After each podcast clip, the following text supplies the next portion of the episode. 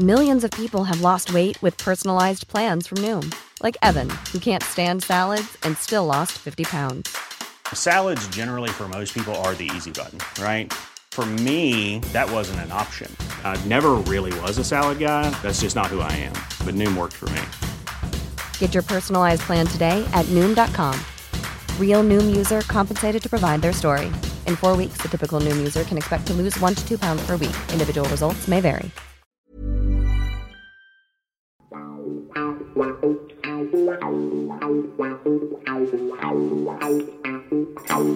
good evening, sir. Good evening, Paul. How are you? I'm very well, and welcome all to part eight of Football Book Corner. We used to call it Book Corner, but it can get a bit misconstrued, can't it? Where it's just books, but it is football books, and the voice you can hear Yeah. is Andy from myfootballbooks.com, a wonderful website, a wonderful page, and presence on Facebook, Twitter, social medias, etc.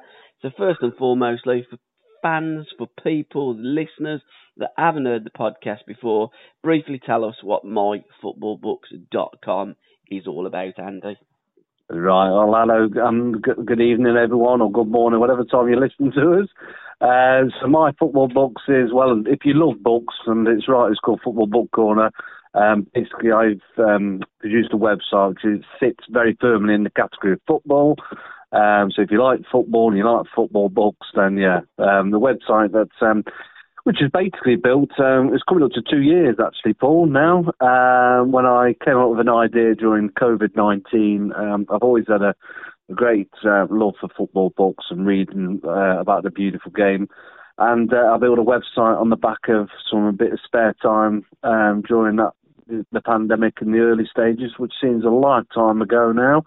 Uh, during the lockdown, and um, as I suppose as a, a one-stop shop for people to go to if they're looking for book recommendations, but also what books are coming out soon or what's recently come out, new releases, and to basically have it all in uh, in one place really. So uh, and that's where yeah, my football books the website came from. So and I built it over the yeah over those what 24 months now and put it into various categories of uh, um, like books about the history of the game uh, about the players, you know, biographies, autobiographies, managers, about the various leagues and obviously international football as well. So covering all the, the cups and including the World Cup, which is obviously uh, only a few months away now, so four months away. It's going to be a bit odd it being in the autumn and winter time, but there we go. The way of the world, I guess. Well, you know me? I'm all over changed. the place. I'm, I'm random. We have no thread. We have Yep. no script. We just sit and talk football books. I've picked 10 football books, and I've got to say, author of the month uh, this week is Paul Whittle. Um, and his wonderful book, Before the Premier League. A Yep. history of the Football League's last decades. Uh, lovely pictures on the front and fantastic, iconic brown bull. So I'm going to be catching up with Paul a little bit later in the podcast. He is my author of the month. I always pick an author of the month. And I've picked about 10 books and I've tried to get a little bit of a thread uh, to my uh, group of books. I'm sure I'm going to go off at a tangent. I just do want to mention that your bookmarks, your mugs, and your Yeah. fantastic newsletter. So, guys, if you haven't already, please subscribe to myfootballbooks.com. And he does undersell himself.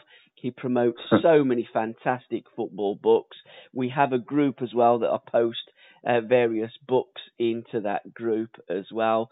And Andy has had a magnificent presence on social media for a couple of years now. So well done, sir. What's your Thank you. first book? I'm going international a, a little bit tonight. Oh, right, yeah. Mm, Okay, excellent. We're going worldwide, are we? Travelling the globe. No, I'm going Well, England. Oh, right, okay. Well, I'll, I'll go a bit further afield then. But one of my first books, um, so thank you for mentioning the newsletter as well. So when in the newsletter, I tend to feature the new releases that's coming soon, but also I I always include their free recommended reads and I alternate it every month. But one of them I recommended is um, Behind the Curtain. It's a book that's been out for a number of years. It's written by uh, the great Jonathan Wilson, um, one of the yeah great authors out there.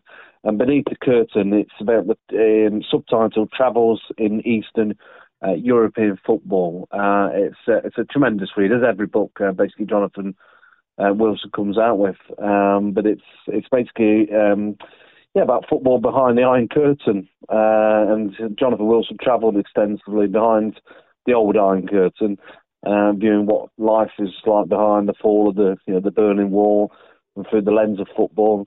Uh, and shows how the beautiful game in the East has been, you know, opened up to the, well, I guess like the free market and how it's changed really.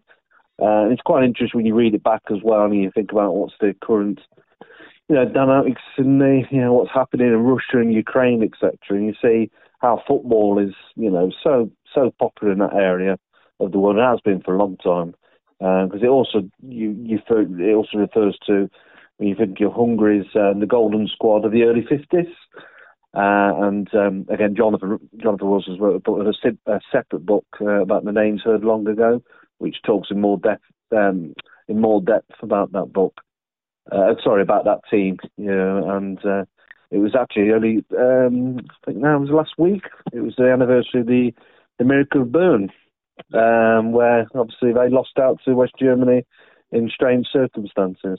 Very strange circumstances. they were robbed. Yeah. I think it's fair to say that yeah. they were robbed. German, the German national team uh, had some substance at half time.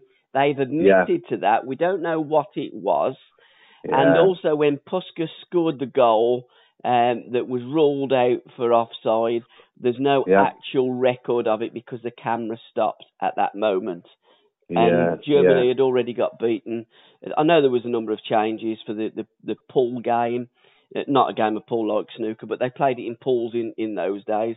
And uh, Hungary yeah. had beaten Germany 8 3 in an earlier game. And yeah, that's it.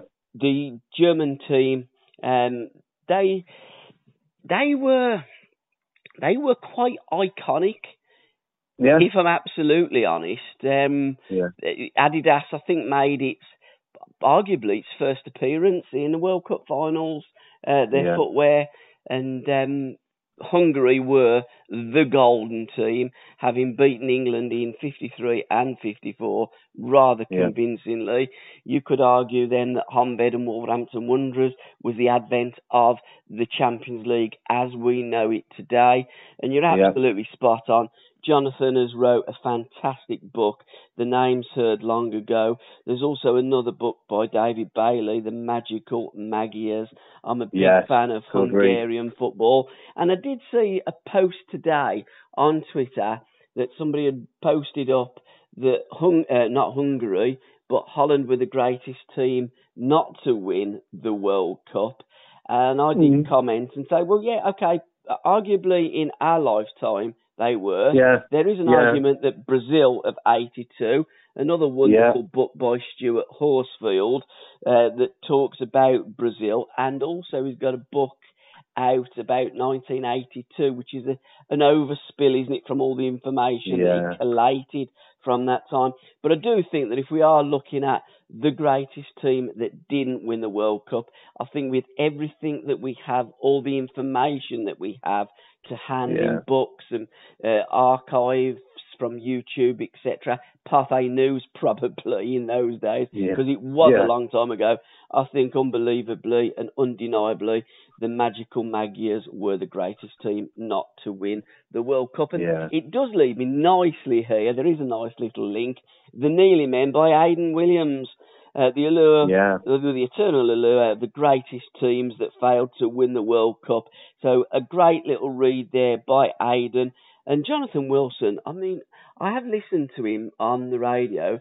I'm not too enamoured with his football philosophy and how he likes to um, line England up. I vehemently disagree with that, but he's a yeah. fantastic writer. He does the Blizzard, doesn't he? And they have a great presence on social media as well.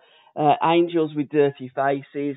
Um, yeah, about Argentina. He has written some of the most fantastic books uh, that are out there. So, guys, check him out, Jonathan Wilson, a man who's probably forgotten more than I will ever know. about football yeah. and a tremendous author. Although I don't like his philosophy on football, but there you go. Yeah, that's no, he's a, he's got a remarkable way with words, and you know, great authors can pull together words and just make it sound, yeah, just you know, I you know, I could never do a sentence as good as he can do.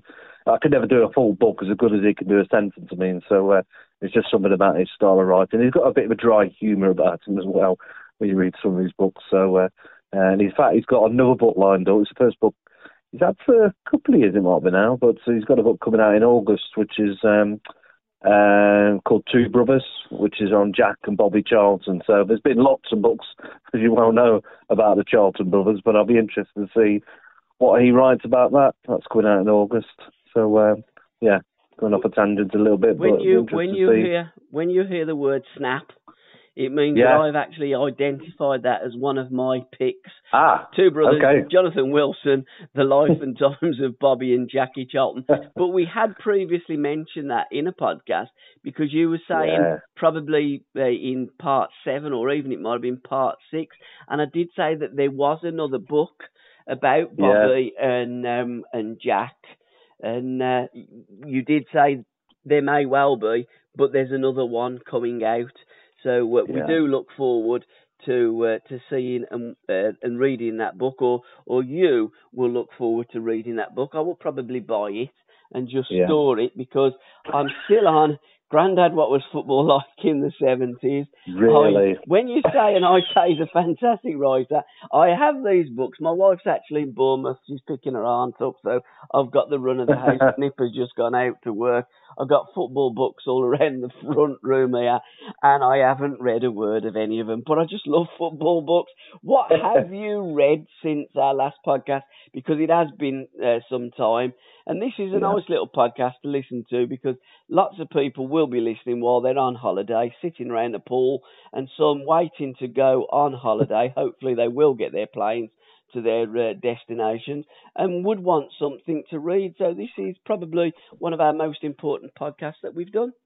Yeah, no, absolutely. And well, keep it in the theme of the World Cup year. Um, the book I've read recently is In the Heat of the Midday Sun. And again, it's another linkage uh, to both the publisher, which is Pitch Publishing again, uh, but also these That's football Scraggy. times. Yeah, it is Stephen Scragg. Yeah, so uh, another prolific writer out there. He wrote that book. Yeah, in the in the heat of the midday sun. It's the indelible story of the 1986 uh, World Cup. So uh, yeah, a great read.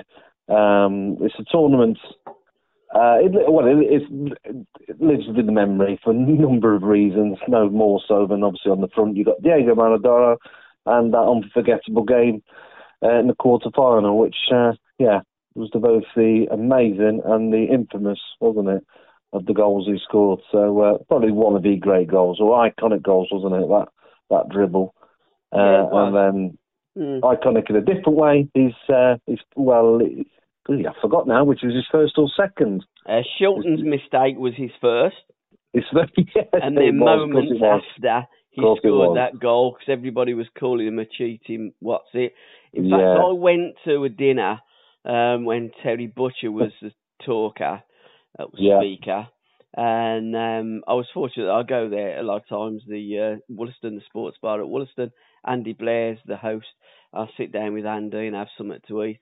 Uh, Terry Right. was the ho- uh, Terry was the, speaker, as I said. So he was there on the table and was talking to him. And trust me, he still hates Diego Maradona to that day. Yeah. he Yeah, has no time. He hasn't forgiven uh, Maradona. But when you look at Shilton, Shilton's six foot one, six Yeah. foot two. Diego's about five foot five. How the hell does he beat him in the air? It is quite incredible. But you know, there you go. And I do remember Diego scored. Well, not scoring, but on a similar run. Uh, he went Yeah. on in 1980 when Argentina come over to Wembley. Uh, almost Yeah. scored, and that would have been a carbon copy of that goal. But for me, Maradona is the greatest player that I've ever seen in my lifetime. And some of the Yeah. goals that he scored during that 86 World Cup. I remember one he scored against Belgium when he, he Yeah. almost as he was wheeling away, kept his balance. He had a tremendous uh, balance, centre of gravity, etc. Either foot, that left foot was sublime, but his right foot Yeah. wasn't bad as well. and uh, Diego. It's unfair to say he won that World Cup on his own, but I think if Maradona didn't play, Argentina Yeah. didn't win. He was the most instrumental player I've ever seen in a team Yeah. that's won the World Cup. You could argue Cruyff in '74, but I think that Dutch team and um, Gary Yeah. Has wrote a fantastic book, uh, The Beautiful Bridesmaids Dressed in Orange. But the Dutch team was a far greater team than than uh, than Argentina were in '86, in my humble opinion. Yeah, it's probably the difference is, is like we were referring back to uh, earlier. They were the nearly men. They were one of the nearly men. So the fact that Argentina went on to win it is probably what makes it slightly different, isn't it? In Diego Maradona, Mm. in terms of memories, etc. But uh, no, I agree with you in terms of actual the, the actual team itself. It's iconic, isn't it? But uh, it's a great read, and it does recall uh, excellently the that Mexico '86 and remind you of things that, that I, I forgot or didn't know really. But there was a devastating uh, earthquake just eight months before they actually Right. kicked off. So it was a miracle that the the, the iconic Stadio Azteca Stadium was, you know, was able to uh, be the venue of uh, Maradona's greatest and most infamous hours. So uh, yeah, so it's, it's, it, it, as, as ever with uh, Stephen Scraggan, certainly his books, is he always puts an extra thing to it, which makes you think, oh, I didn't know about that. So uh, yeah, and it's that's what gives it, you know, a more rounded story. But yeah, it's it's like it says on the back, it's a it's a love letter to the 1986 World Cup, and uh, yeah, like those guys at the Football Times have got a, a way with words, haven't they? So they really get to the the heart of what makes it the beautiful game. They certainly Um, have. so- I'm just looking at the inside cover of the Nearly Men. Uh, first chapter is about Argentina in 1930, because that was the first World Cup final um, Yeah. in um, in Uruguay, and Yeah, uh, Austria in 1934 were Nearly Men. That was a brilliant team, the Wunderbar team of Yeah. Austria in 34, and there's a great book uh, that that tells you all about that Austrian wonder team that the great Jimmy Hogan uh, had a lot to do with, as he did with Hungary, as he did with Germany, as he did with pretty much every nation in Europe. He taught the Europeans how to play football and was largely ignored by the English FA. And I've looked at an issue today with the FA that my pal's up. Uh, He's Mm. been sacked by Birmingham City. Marcus Bignot is on some trumped Right. up charge. And the Right. FA are just as useless today as what they've ever been. If only Yeah. somebody with intelligence run the English FA, we would be a hell of a lot better for it, and we'd be in a Yeah. hell of a lot better uh, position, and possibly we might even be in the Nearly Men book because we Yeah. never have been. We won it once yeah. on home soil, and we ain't been close since. No, absolutely not. Absolutely. And the only man, it kind of links back back to what we're talking about in Hungary because it obviously refers to that in that book as well. So, uh, uh, what I was just thinking about, you were talking about earlier, obviously that that uh, infamous um, goal that was disallowed by Puskas. Yeah. You think the referee was, um, oh, I forget his name, but he was he was English, wasn't he? So uh, was an English referee. Not sure about. Germany, Hungary. Not yeah, sure. but, um, It wasn't Rouse, was it, that was the referee in that game? No, I'll, I'll I'll have to check it. Yeah. But the name William Ling was it something like that? Not I think sure. it was. It seems to ring a bell, but Yeah, I'm pretty not sure he's English. But uh, yeah. So anyway, but um, yeah. So so excellent nearly man. Yeah. Absolutely Yeah, really fantastic. I'm I'm looking at uh, at the seventies. I'm gonna go forward a couple of decades. I'm looking Yep. at Scotland in the seventies. The definitive account of Scotland football team 1970 to 79 by Ronnie McDevitt. A wonderful picture of uh, of Scotland. Um, Ally MacLeod looks like a very young John Robertson. Uh, Yeah. Graeme Souness, and again a very young Kenny Dalglish Yeah. with the Scotland team, judging by that kit and George Graham and Asa Hartford, Billy Lou. That is a 1974 picture of Yeah. uh, of Scotland. What a great team they were. It might even be a little yeah. bit earlier than seven. Might be 72, 73. Looking at that kit and not reading the book. Again, I buy the books but don't read it. But I did say to you, there's no one that's written a definitive book on England in the 70s. That is a book that I would love to read. I have got um, a project Yeah. going on, uh, England's 100 Games of the 70s, and I've Well, I thought you were going to tell me your project was you going to write a book about it in the I've- 70s then for a I've- moment, Paul. I, I struggle. I struggle to write a Christmas card, let alone a book. I'd, I'd, I'd love to. I'm hoping that somebody far more intelligent than me can write the book. Uh, I'd certainly like to help them with it, but um, yeah. I think if you can read a book and you read lots of books, you could write a book. I buy lots of books, but I don't read the damn things. but I do get inspired by it. But I have, as a consequence of doing my project, I started off last year and, and left it on the back burner. But there's a lovely book Mhm. here, England, the Ramsey Years, and Yep. I have the three books by Leo uh, McKinstry, the Sir Alf, uh, an Yep. outstanding biography, Sunday Times on the front, and and then the next manager that followed Sir Alf, Don Revie, the biography by Christopher Evans, uh, published Yep. by Bloomsbury, and then uh, Ron Greenwood by Mike Miles, a biography of football's forgotten manager. I didn't realise he was um, centre half for Chelsea when they won the league in 1955, wasn't he, Ron Greenwood? And on this day, Yeah. uh, Bobby Robson Yeah. took over, didn't he? I noticed that you posted it up earlier on your Yeah. Facebook page. So that brings us through to pretty much all the England football managers of the 60s through to the um, to the Yeah. 90s because Bobby was the manager going into Italia 90. And I did see that you posted it one night in Turin because the 1990 Yes. World Cup after 86 was again a fantastic World Cup. What's your first memory of that World Cup in 1990? The first memory, well, it's hard to go away from Gazza's tears, isn't it? It's, Mm. uh, that obviously screams out.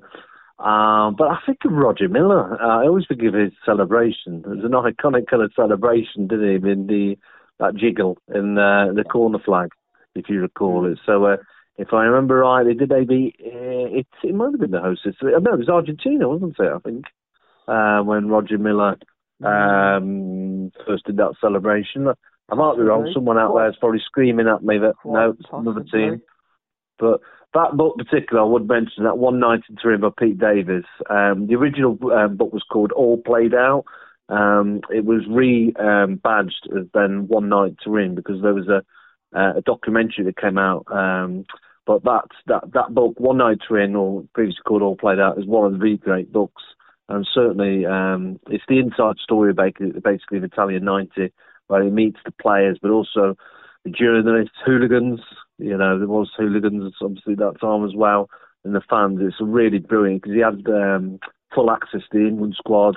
You know, and the manager Bobby Bobby Robson. It's uh, yeah, it's, a, it's absolute. Oh, it's a really thrilling uh, inside account of the summer when football. Yeah, it became yeah, it was an iconic um, um, uh, World Cup. And I suppose one other thing I was just thinking of is obviously the back in June. You think of um, Pavarotti You see, and that song, don't you? this is my memory of Italia 90, Nessun Dorma and Luciano Pavarotti. Yeah.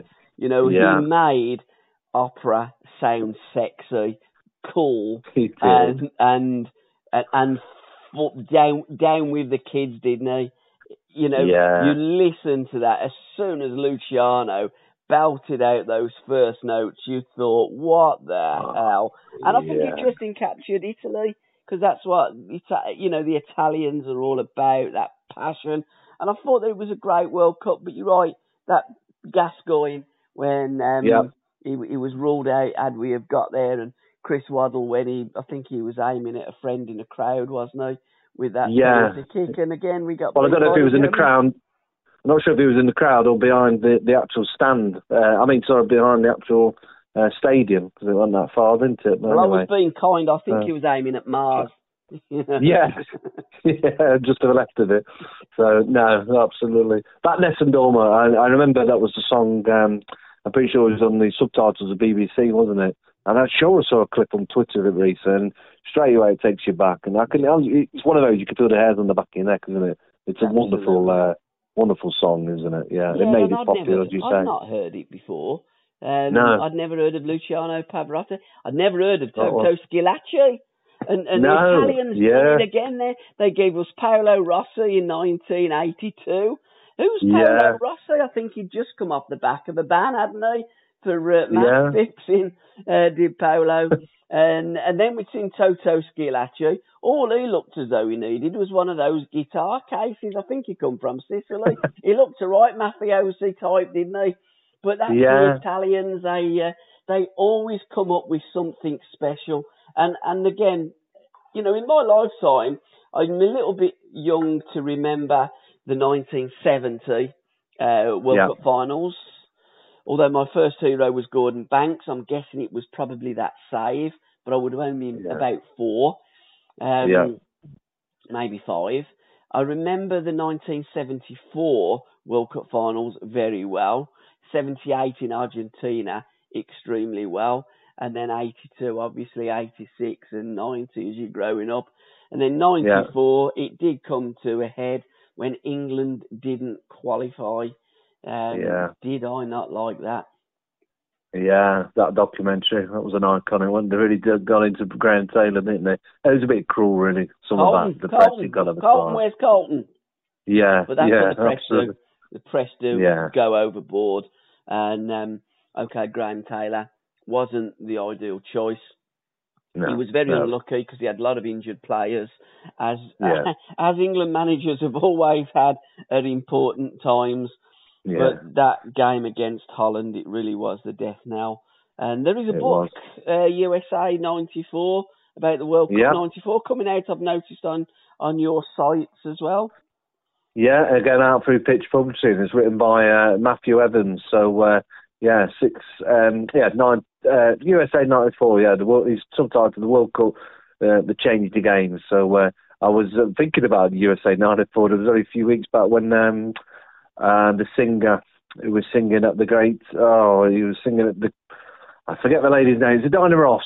Did she not uh, the one that missed the penalty? Oh God, oh, Uh, was, in the, uh, build-up. Yeah, the goal fell Yeah. down, did it? yeah, absolutely. She completely tucked it wide, didn't she? So, uh, Yeah. but yeah, but that was um, again another member of World, World Cup in many different ways. But also, uh, no, well, not for England, but it was for Ireland, wasn't it? With Jackie Yes. Charlton's uh, team at that time. So. Uh, yeah, uh, but of course, I think it's, it's I think it's one of those because it was so water, you know, the heat of it and etc. Again, it's similar to like Mexico in '86, isn't it? yeah, yeah, yeah. Uh, yeah, it's one of those. It's uh, yeah, it never really took off though in many ways, did it? In America, as it was planned to be. It's, I think it's more popular now, isn't it? It's very funny and strange country in terms Mm. of football because when they had the NASL, which Alan and many of our Yeah, players went over and played in the NASL uh, during the 70s, and there are a couple of fabulous books that we did talk about um, in the last um, podcast about America. We will be Yeah. talking. I'll bring them books out in a further podcast because the World Cup uh, is in Qatar this year. I believe there's a book about inside Qatar as well that I noticed on your site. But England yeah, do play. today. Yeah, do play uh, America again, and Anthony Hudson is uh, one of the coaches with the national team, so we'll be Yeah. watching that space.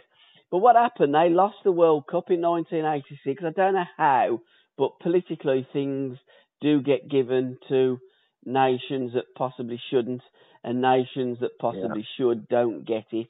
America Yeah. should have got it then, but I'm guessing that with the game as big as it was and still is American football with the soccer ball, with the baseball, with the basketball. Football Yeah. was always played third, fourth, fifth fiddle in America, and Yeah. it did struggle to get the cable networks uh, involved. And I think that when they lost the World Cup, that was it. The NASL did pretty much fold. Well, it did fold, and then it has been resurrected uh, with the Yeah. Major League Soccer now, and America do look as though they're going places. And I They have seen that. Oh, England are going to smash them. No, I think England will do well to draw with America. Because Anthony Hudson is one hell of a coach and uh, like father, like son. So we will be, and I'm doing a, a, project with Alan, uh, Alan Hudson's American uh, Dream. And we Oh, are going to be, yeah, we're going to be catching up with uh, with with Anthony as well, and we're going to be following Anthony's success because he has followed in his father's footsteps. Anthony was born in uh, in Seattle. He is American, and um, and he is the coach of the American national team. So yeah, going forward, we are going to be following that project as well. So we've talked a lot about World Cup books. Has Yeah. anybody done the 1998 Nike sponsored World Cup? I'd like to know what really happened with Ronaldo. Well, 1990, 1998 one. I don't. It doesn't Yeah. ring a bell actually, because uh, when Mm. you think of USA '94, there's another book that came out last month, uh, which is uh, 2002, which is when it when it went over to Asia, of course, didn't it? Yeah. Um, um, but 1998 doesn't ring a bell at the top of No. top of my. Yeah, was, I think that's definitely going to be one that's still in. There's been lots of books that cover it. There's one that's coming out in September, which covers all the World Cups. Again, it's coming out through Pitch Pupper. It's called The Making of the FIFA World Cup, and it picks out uh, 75 um, moments, um, or, yeah, unforgettable moments from. I'm sure it includes like Maradona's hand of God, you know, etc. But um, nothing springs to mind that concentrates on 1998. I know there's a book written where uh, I think it's around uh, particular teams um, that competed in that tournament, not one of the tournament itself, but as we're well now, I'm sure someone will be doing that uh, in the, never, uh, the near future. There is a Uh, wonderful unless, a wonderful book, The Story of the World Cup, The Essential Companion to Russia 2018. Again, it's a book that I haven't read and up to 2018. Oh, yes. It's Brian Glanville, who's a phenomenal Yeah. football uh, writer. And Yeah. um, it goes through all the World Cups, literally all of them, the games, the teams, write-ups. And, you know, that's my kind of book because Oh, you know you're living through now what's going on. But and, and and if I'm honest, with football, I'm more on the historical content. It's almost Yeah. like the Bible. I'd rather look Yeah. at the Old Testament than, than the New Testament. so up Yeah. to what about nineteen? Probably 1990. That is the Old. Testament, and all the newy stuff. I'm not as bothered about the newy stuff as the old stuff. But I do love the 70s. I live in the 70s. My project, I've done a recent podcast, I've got to say as well. Uh, John McGovern, what a fantastic guest. Oh, wow. John was- yes. Yeah, Wow. captain of Nottingham Forest, and it is a it is out on all the um, platforms now, Spotify, Acast. Um, Oh, excellent. I'll have to go back on that. I think I missed that one, if I'm honest, Paul. yeah, it's quality. John was absolutely, absolutely fabulous. Didn't realise Uh, he I've was met a him- big, yeah, big yeah. tennis, big tennis fan as well. yeah, I met him a couple of times, John. So, uh, obviously, being a Forest fan myself, I've, uh, yeah, had the, the pleasure of his company. So, uh, he's uh, such a nice bloke, really Yeah. down to earth kind of thing. And, uh, he could, yeah, he, it, there's no airs or graces to him, you know, and he's, uh, so late, um, uh, down to earth. Yeah, Yeah. I don't know how else to put it. So he's got some great stories as well. Obviously, of the great Brian Clough. But uh, yeah, he was never the greatest footballer. And I think you'd say that as well. I'm pretty sure um, uh, he said that when he was, I uh, sat at uh, a discussion he did. He'd say he's not the greatest footballer, but he was vital to that team. Yes. You know, uh, the Forest team, wasn't it? And uh, that's why Cloughie took him everywhere he went. Because obviously he was in the Derby team as well, wasn't he? Before before that, Yeah, uh, and Pools. others, Yeah, and Hartley Pools. Yeah, Hartley Pools Derby. He moved his whole family down to work to Derby. Then Yeah. uh, went to Nottingham Forest. Well, Leeds United first, of course. And Yeah. got absolutely hounded at Leeds United. And then he couldn't wait to get out of there and go to Nottingham. But uh, yeah, Yeah. great guy, tremendous podcast, some lovely, uh, lovely stories that uh, that John tells. And I did say that you know, for many people, you were always regarded as a kind of father and son relationship with Brian Clough. Yeah, But listen Yeah, to the podcast and you'll get John's definitive answer to that. It didn't shock me, but I think it might shock a few. And there's Yeah. another book I've just purchased that if only Chris Shepherdson Uh, the decline and fall of England as a superpower, a football superpower. Picture of Martin Peters, Peter Shilton, and Paul Madeley uh, on the uh, on the front of it. Sadly, two of those players have passed away, and um, Yeah. Peter's got black gloves on. Um, Right. Yeah. So it does look as though, if I'm honest, it looks as though it's 1973, and that picture I would say is the Poland game. There was a lot of Right. pictures taken about that game, and uh, I remember when I'd done a podcast with Allan Clarke, he said after that I, he pretty much didn't want to talk to anybody. He hardly slept. He was really cut up about that game when England didn't qualify for the 70 World 74 World Cup finals. But although I've got the books on Sir Alf, I've got the Yep. books on Don Revie, I've Yep. got the book on Ron Greenwood. I'm not a fan of either of those managers. I understand why they Yeah. were England managers, but I'm Yeah. not a fan because I think that they let the country down.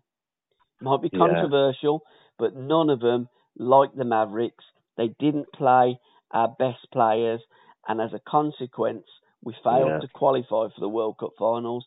And now that era's been scarred, I think, because Yeah. people look back and say, well, what did Well- we do in the 70s? We never qualified.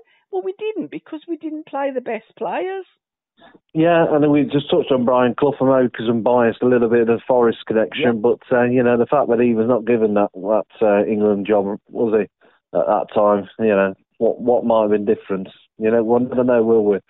So uh, obviously, I, I remember talking to Ron Atkinson and asking him about asking him about that, and Mm. he said, you know, I don't I don't think Brian would have enjoyed being the England manager Mm, because he would have true. got bored. He liked Yeah. the day to day management with the players. But what Ron said is what they should have done is Yeah. got to the World Cup finals and give the team to Cloughie to get them Yeah. over the line. Brian would have Yeah. done that. And I think for me today, I would sack Southgate. I've never been a fan of Southgate. Uh, Yeah, He's too yeah. defensive. I don't like him. yeah, I'd sack him. I'd give Pep the job and say, take him to Qatar and win us the World Cup. We've got a great bunch of players, but I think sadly history will repeat itself because of the management and I think the Mm. players that we've always had, but the management have always let the country down. Yeah. It's a particular theme there, isn't it? Going along down the years. I think we can Um, look at all of them. I wrote poems. It's called uh, I Remember, and I look back at all the World Cups that I remember England's glorious failures. And there is Yeah. a, there is a thread, and it does come down. I didn't realise until I started working with Uddy and TC how important managers are to players and Yeah. to teams Yeah, and and I think that had we have had the best managers, as Simon Jordan always says, best in class, I think that Yeah. we would have got the results. But sadly, we didn't, and we haven't now. So good luck Yeah. to England when we do play in Qatar uh, this November. yeah, not far away at all. So, can I just mention one Yes. book because you mentioned because I've mentioned it sorry a couple of times. Brian Clough. There's another book. There's lots of books always Brian Clough, but there's another one coming out in September uh, called Alchemy. I don't know if I'm pronouncing that right. Uh, it's Brian Clough and Peter, Peter Taylor at the Hartlepool United. Right? So uh, yeah, so it's by a gentleman called Christopher Hall. Um, it comes out yeah in the 15th of September. So obviously it's a few months away anyway yet, but uh, that'll be an interesting read. So uh, obviously in, in 62, Brian Clough he suffered that career-threatening knee injury, didn't he? In the yeah the futile battle for fitness, but eventually retired, and he joined up with. Um, with Peter Taylor, his ex-teammate, in managing the Cinderella Club of North East Football, as it says in the synopsis of the book. Uh, and yeah, Hartlepool United were next to bottom of the fourth division when they went in. Uh, but it looks an interesting story, and obviously that's the very start of his incredible managerial career. So, but uh, yeah, just a link back to to that. So that's coming out, um, yeah, in a few months' time. Yeah, Should be an interesting read. John talked about those days, uh, linking up with Mm. Brian for the first time at Hartlepool. Yeah. But I was watching a podcast. It's a great Forest podcast. Um, can't remember the name of it now, but it is really good. I've watched a number of, Yeah. of them podcasts, and John O'Hare was one of the guests. And John right. John was up there at Sunderland, and Brian was Yeah. up there, and he, he he said yes. So he was there that game. The, the I'm sure Yeah. John said he was there that game when when Brian had had that injury that finished his career, Oh, career. right. And he Right. took, I'm sure John said on, on this podcast that Brian took the uh, the youth team at Sunderland for a bit because John O'Hare was there. And Right. as a consequence, with Derby, he knew of John O'Hare, and then he brought John O'Hare down to Derby uh, from Yeah. Sunderland. So, it, you, you know, and, and people then have always said, like, John O'Hare and John McGovern, they must have been the, like, uh, teacher's pet and that. And, and, and John, Yeah. John said, look, all it was was a job. Brian bought me in to do jobs. That's what it was. Yeah. Football is Yeah. a job. And I think fans do get carried away with their football club and their passion for their Yeah. football club and don't realise that for the players and the managers, it really is just a job. And if a manager knows someone that can do that job, he brings them in to do it. And when they can no longer do the job, gets rid of them. Yeah. Yeah, absolutely. That's It's a football. matter. It is in a nutshell. Yeah, you see plenty of when the managers move, they tend to take certain players with them, don't they? Absolutely, It's, because uh, they it's know. happened throughout the years. Yeah, they know, and they know that player can do that job. So that's what it's. You know, Yeah. football ain't rocket science. Do you remember a couple of podcasts ago when we were talking about that magnificent book from Richard Whitehead, The Cup, and Oh yes, a yeah, number of books on uh, the FA Cup. It was yeah, probably back April, May, because you know Yeah. we, we kind of have a little bit of a thread. This Yeah. this part eight has been a World Cup because we, we didn't plan to have a thread, but we tend to go on a tangent and we find Yeah. a thread. and uh, Richard done that fantastic pictorial and brilliant. written because there was a lot of it was it was pretty much pitched as pictorial, but there's so many brilliant writings Oh, in, brilliant! in yeah, Richard's when stories about the FA Cup and some of the finals, etc., and uh, phenomenal. And I said to you, has there ever been a book on the League Cup? And you said, no, I don't think there has. No, no, I don't think that, that not that I'm aware of. I remember looking after we finished our podcast on that, and I don't think I ever come across one. My mate's And it's, writing it's strange, isn't it? My mate's Oh. writing it. Yeah, yeah. Ah, Yeah, Rob there Carlos. you go. Yeah, Rob. Who's that? Sorry, Rob Carlos. It's coming out, Welcome. I believe, in September. Right. I think I would. I was texting with him today, and I'm sure he said it's coming out September time. Um, Right, okay. Yeah, and he's going through all the decades of. It's gonna. It's gonna be called. Um, also known as because the League Cup got called the Milk Cup. It got called the Yeah, Yeah. little ones. exactly Uh, Rumbelows. Carlin, yeah, Rumbelows. it's called everything, Kenny. It It's a great does, yeah. title, also known as. And Yeah. um, and I said to him, look, uh, you know, through the podcast that I've done, uh, working with Alan, working with TC, and done that one with John McGovern, etc., etc. Uh, Kenny Yeah. Hibbitt, uh, Pat Howard, all these, all the lads have played in finals of the cups through the seventies. So Yeah. one by one, I've gone round to them, and they've all agreed to, and they've all had some input into that period of time between 1970 and uh, 1980. So I'm looking forward to that book coming out. There's Yeah. some phenomenal tales, and I think none more than um, Nottingham Forest when they won the League Cup in 1978. When John Robertson scored, Robertson scored the goal, and John Oh, O'Hare yeah. got tripped outside the box and a penalty was Yeah. given. It's fun. I love Peter Taylor. They got him on camera, didn't they? Just come out the dressing room with Robbo. Congratulations, Robbo, scoring the goal. Um, was it in? Yeah. Was it inside or outside the box? And and he said, Yeah. well, you know, and and and and then they said, well, Peter Taylor said, no, definitely it was inside the box. Well, Peter, we've got Yeah. evidence that it was outside the box. He said, you've also got evidence that we won the cup.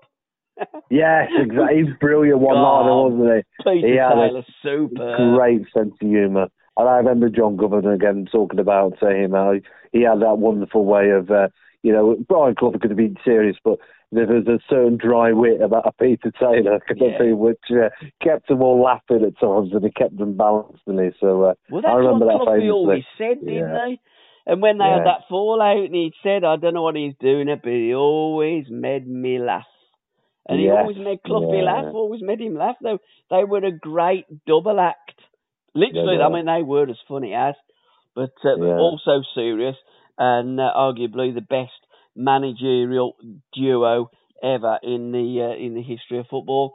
As we're Yeah. talking about the history of football, I think it's a good time to uh, Yep. have a chat with our author of the month. Uh, Yeah. good, uh, good evening, sir. Welcome to uh, book, well, the Football Book Corner podcast. To give it its full title, Mr. Paul Whittle, author of the month. But before you talk about your wonderful book, before the Premier League, a history of football league's last decades, tell us a little bit about yourself and how you got into writing football books. Uh, well, thank you for having me on. First of all, it's a pleasure to be on. Um, and yeah, well, it's um, it's from a lifelong love of football, um, playing and watching as a kid, and, and just really being obsessed with everything about the game. Um, for me, that was from the very late seventies, early eighties, um, and just con- that that continued. I continued playing uh, watching, um, watching various teams at first, and then my dad started taking me to Oldham Athletic in the early 80s. So that that, that was my team. Um, got a few good years, and it's not been great since. Um, and maybe about 10 years ago, um, I w- I wasn't playing football anymore. Uh, legs had gone, and I was reading quite a bit of football history, which I'd always been interested in and and I sort of had this idea for for a book from you know the the period really that I'd grown up with initially, and just had sort of different ideas, trying to get it um, into a good format. And you know this was what ended up as before the Premier League, and then I started doing a blog as well, which I've really enjoyed. That's at the 1888 letter. Uh, just looking at different games and tournaments and, and different bits of football history mainly English football, football league, but some international as well. Um, gone on Facebook and Twitter, um, just posting old, you know, football anniversaries, uh, birthdays, things like that, uh, old matches, and yeah, I've I've really enjoyed doing the book and got that out last year, and know. Um, some people seem to enjoy it when they read it, which is the main thing for me. I, I didn't really have any um, you know, idea that it was going to be a bestseller or anything like that. I'm just glad to have done it, and you know, hope people who do read it enjoy it. I do apologise because you have sent it me. I haven't read it yet, um, but it is almost like a before the Premier League Bible, and there's some great interviews as well. What I like about the book, flicking through, uh, you go through the decades, and uh, there's some lovely interviews at the back, and there's a lot of facts. Like for instance, uh, Division One leading goal scorers Tony Brown from 70 71, Francis Lee 71 72. I love things like that.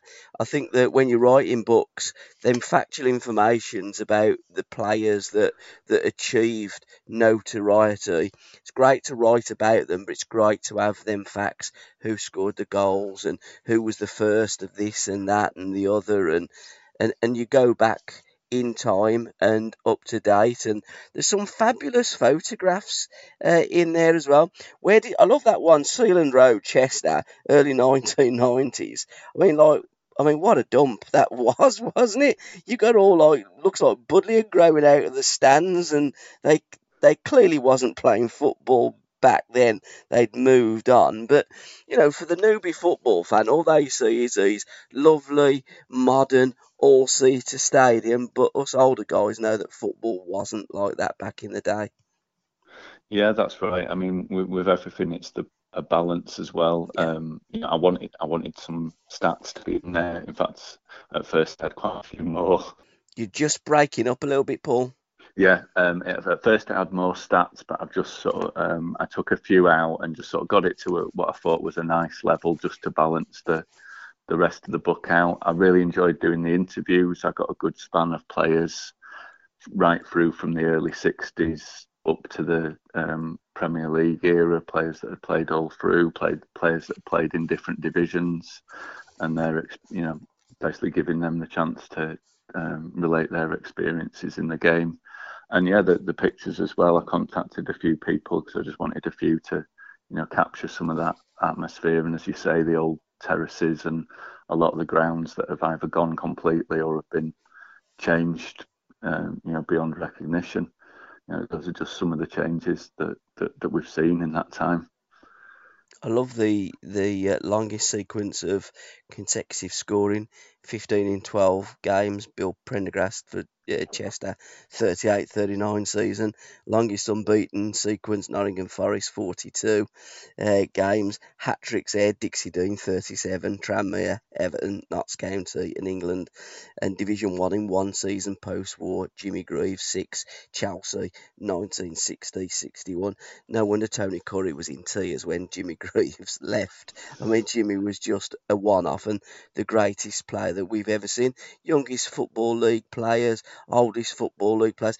You you cover everything before the Premier League, and I think it's fantastic to have that all down in a book that people can purchase, that can read, and uh, can remember because those days should never be forgotten. I know that the modern game would like to eradicate all records and pretend that football did start in 1992, but as you've alluded to in your book, it was 1888 was the first football league, and we should never ever forget that. No, absolutely. I've, I've tried to do that justice. You know, it's a it's a long history. Um, I didn't feel I was quite able to cover the the whole history from 1888. I've, I've more or less yeah. taken it I've gone into it post-war, yes. and then really from from about '58, I really concentrate on it when it became the four national divisions. So for me, it's sort of going from there.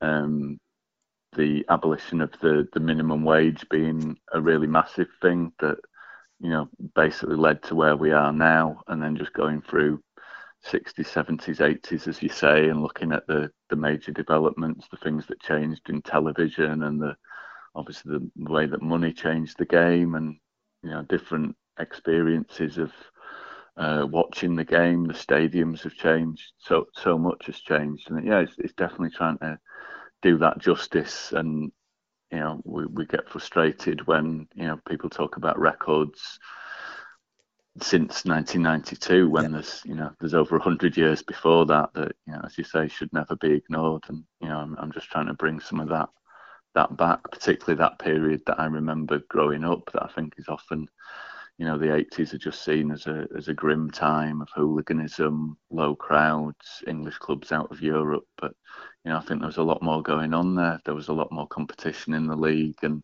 it wasn't. It was getting that way, but it wasn't totally dominated by money. And you know, I'm just trying to, as I say, do justice to that that period of of English football. Absolutely. A lovely picture of you on the back, born in Leeds at the start of the 73 74 season. Paul spent much time playing and watching football ever since, and he writes about the game's history at all the W's. Dot, the 1888letter.com. This is his first book. When's your second? And who's the pictures? Why the pictures on the front? And I, I says to Andy, I love the iconic brown football with the laces in it. Yeah, I, wanted to get that. Um, and yeah, the picture of me. There's a there's a few of me to, to choose from for football, so um, I just, just thought I'd get get something in there. That's that's probably late seventies as well. Um, and the, yeah, the ones on the front. Um, the one of Ro- there's one of Roker Park, which yeah. you know, fantastic old ground. Um, and that was taken by um, a chap that I know, John Dewhurst, who's also an author, writes a lot about Bradford football history. Mm-hmm. Um, and this is from his own collection. He took quite a few uh, during the 80s, so that's um, fantastic stand and ground that's now that's now gone.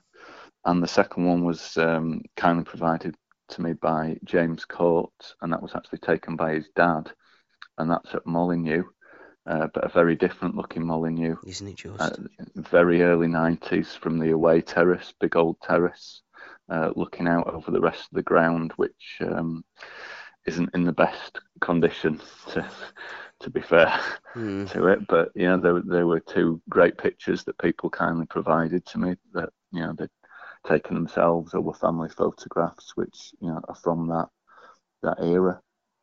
And I think the Molineux is a great example of the modern game, how it's changed. Because, as you said, they moved out. Sunderland moved out. Roker Park went to Stadium of Light. You know, many teams have, have moved out of grounds and gone to uh, pretty similar stadiums out of town. But the Wolves have stayed there at Molineux, and that picture is a fantastic example of how bad Wolves were then at that time and how far that one stand was away from the football pitch. I mean, I know the West Ham fans ain't very happy at London uh, Stadium, although at the moment they're quite happy because they're winning. But you did need binoculars to sit in that uh, stand on the side of the Molineux back in those days, didn't you? Yeah, it's very very bizarre, isn't it? They they ran into some uh, financial problems. Yeah. I think they wanted to move the whole ground in that direction and ran out of money. Mm. So yeah, it does look very very strange. Um, you know, quite a lot of teams. Chelsea at that time as well also had big problems and also had one, you know, brand new stand, but the rest of the ground was was not looking so great. Yeah, I think it's a real shame when um, when teams move and lose all that history. You know, some sometimes you understand it, but as you say, a lot of the stadiums just just look the same. They they don't have the same feel to them. They don't have the history, um, and often they don't have the, the same atmosphere. I think I think those are all things that can be lost.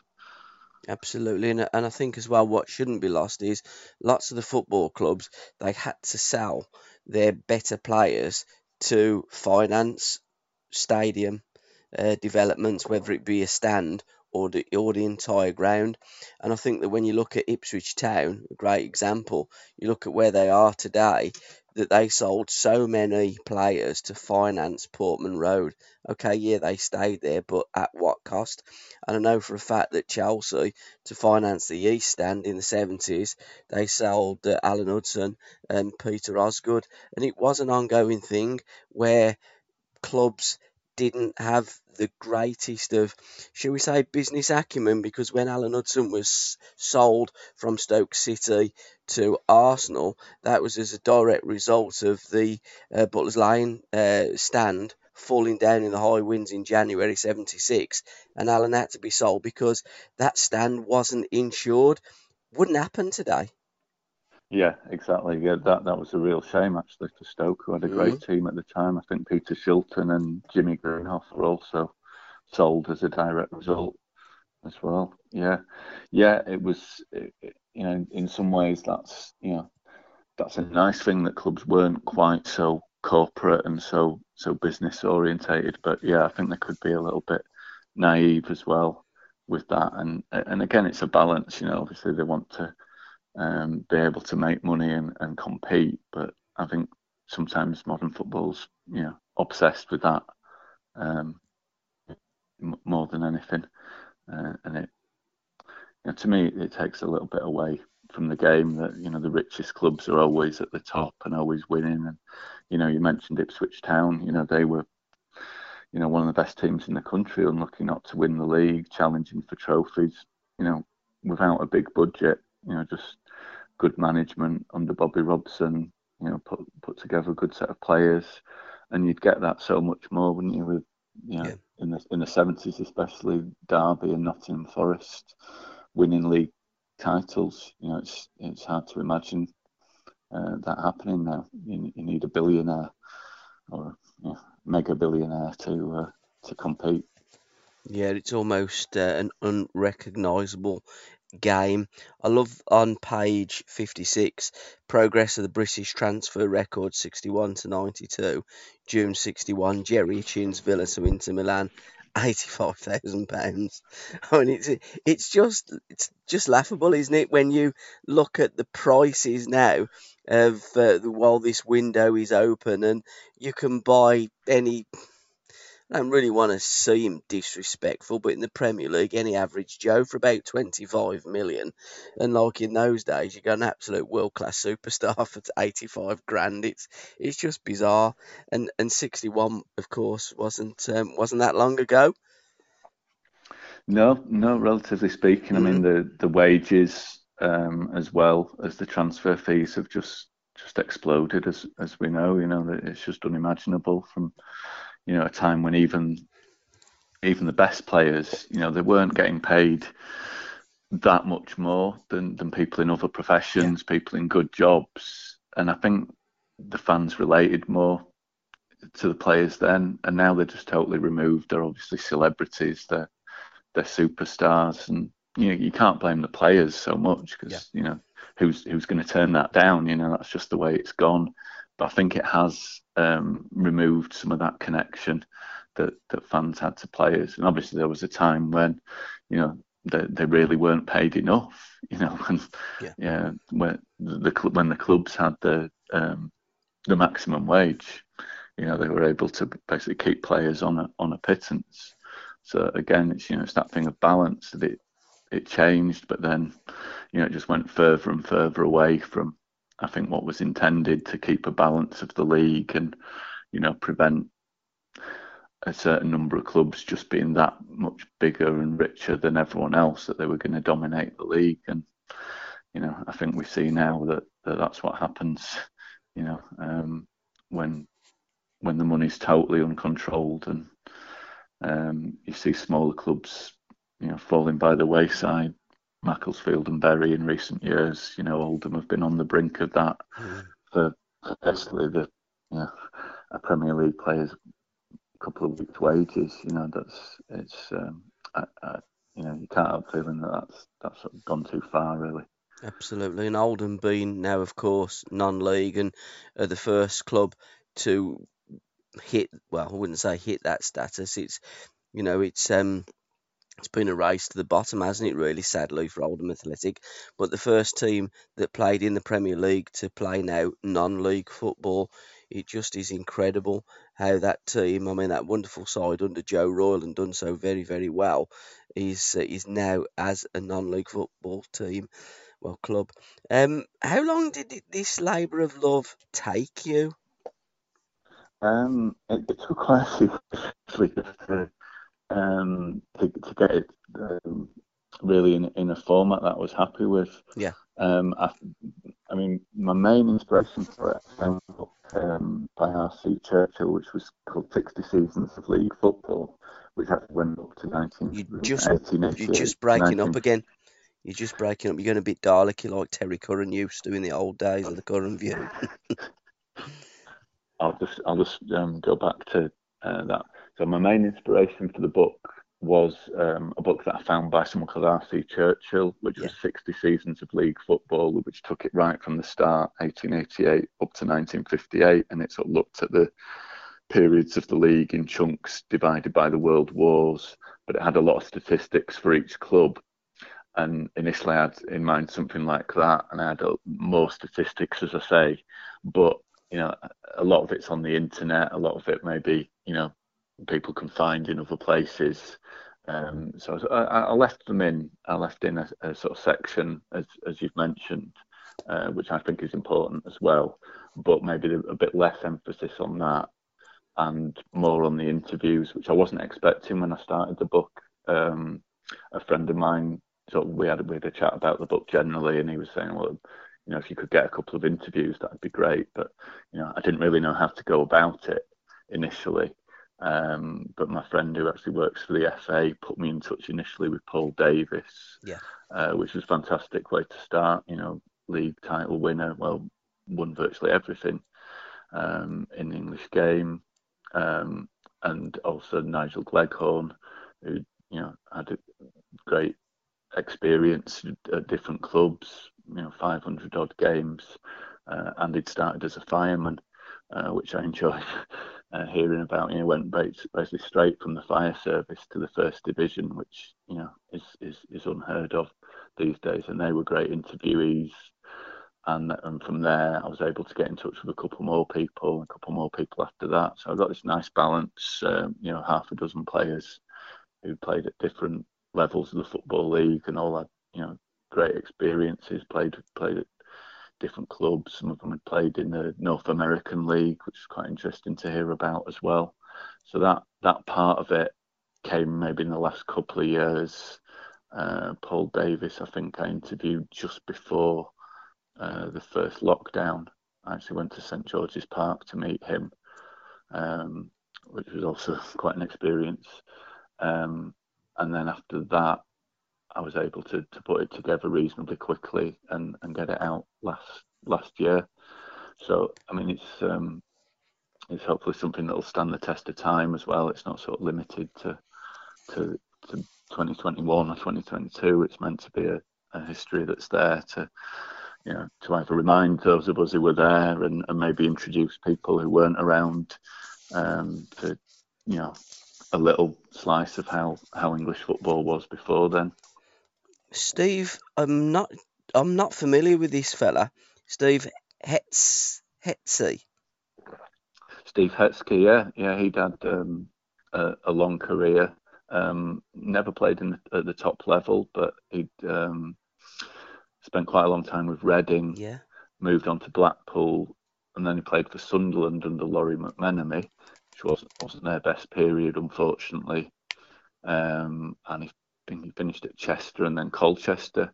And it's just interesting to hear from a player who, you know, didn't make the very top level, didn't didn't make millions of pounds out of it, but he had a long career. You know, he, he started very young. I think he was Reading's youngest ever player when he made his debut, and sort of talking about football in the seventies. You know, how physical it was, you know, some of the changes, and he's still involved also um, coaching and scouting and, and got involvement in the game. So he's got sort of a perspective on on some of those changes that we've been talking about. And it's just interesting to me, you know, he's talking about different managers. Uh, Jock Wallace was his manager at the end of his career, obviously Lawrie McMenemy. Um, earlier than that, Maurice Evans at, at Reading, different characters that, you know, I've obviously heard and read about, but, you know, to hear a bit more about their, their styles and how players respond to different managers. You know, it's it's really interesting to me as a fan. Absolutely, and he played for Vancouver Whitecaps in the NASL in 1976. But I love the uh, the reference to uh, Billy Whitehurst and another player you're at Reading, Robin Friday. I mean, two legends of the Football League. Billy Whitehurst, without any fear of doubt, the hardest man that's ever played football, and Robin Friday, one of the greatest Mavericks. Lots of people would have heard of the name but don't know who Robin Friday was. But I mean, if you could put a player's um, career and life on the silver screen, Robin Friday would be up there with the best of them, wouldn't he? Yeah, yeah, he's got. A, there's a couple of books uh, on him alone as well, aren't there? You know, he's yeah, one of those is. characters that you just don't don't see in modern football, and you know that's that's something I, I mentioned in the in the book, and obviously you're uh, talking regularly to Alan Hudson and Terry Curran, who are those sort of players that you know you really don't don't tend to come across. You know, so many of them, Stan Bowles, uh, Tony Currie, you know, and the you know players who you know, and Robin Friday is interesting because he never again got right to the top level, but he's, you know, like you say, he's a he's sort of a legendary figure, isn't he? Cult figure in yeah. the in the game. You know, absolute maverick who maybe didn't, you know, make the most of his talent, but very well remembered. But it just goes to show, doesn't it, that there's been so many players that have played football through the years, and you don't have to actually hit the highest height to be remembered. And, and Robin, you're right, there's a fantastic book, uh, two parts, uh, by Stuart Kane, who I've had the pleasure to do uh, a podcast with, who uh, wrote about and tells the story of Robin Friday. And some of those stories of Robin really are absolutely legendary. Yeah, yeah, definitely things that you wouldn't uh, get away with nowadays. No, no absolutely in, in no. imagine that. On a, can you imagine those? On a serious note, lots of the things that our Mavericks and players did back in those days. You look at the wokeness of football today. It they just that there are, and I think as a consequence, we haven't got the charismatic players and the characters because it's been knocked out of them.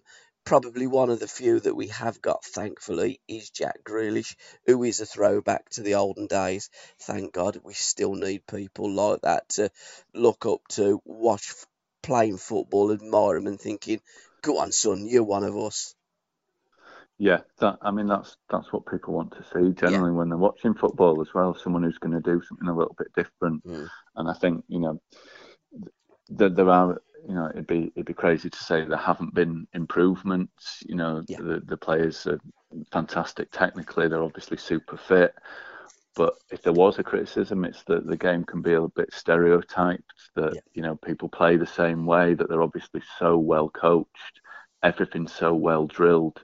There doesn't seem to be as much room for that sort of spontaneity. Those those skills. Those players doing things off the cuff that you used to see um, a, a lot more. I used to love watching Glenn Hoddle when I was a kid. Yeah. You know, fantastic passer of the ball, both feet.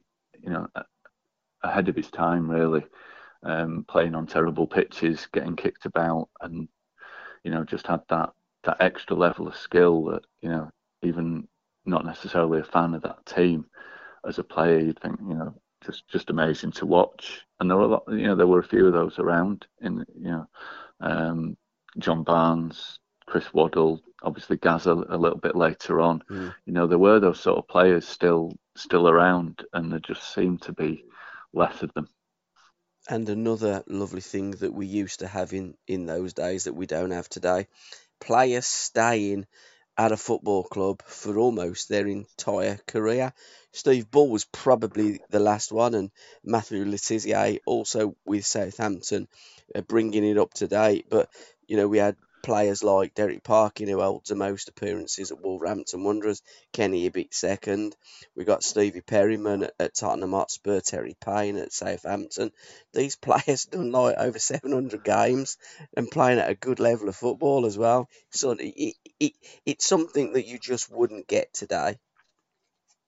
And I think it's another thing that you know the fans identified with a lot more as well, and especially in the lower divisions now, you get such a turnover of players on short-term contracts Yeah. that it's a different team almost every year. You know, the longest-serving player will have been there, you know, two, three years, um, and and it, you know, you, you don't feel the same connection again. You don't feel the same same bond as when you had those those long-serving career players. Um, you know, Paul Davis spent, you know, best part of two decades with Arsenal.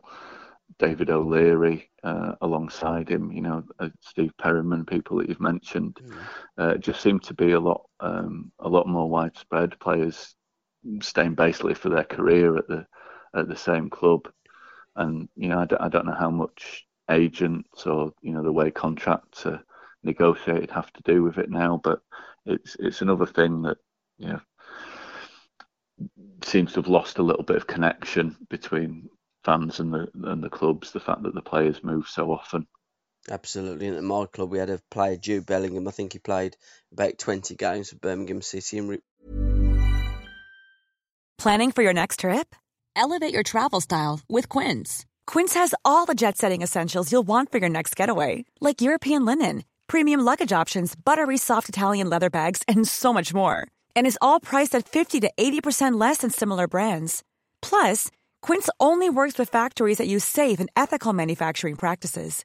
Pack your bags with high-quality essentials you'll be wearing for vacations to come with Quince. Go to quince.com slash pack for free shipping and 365-day returns.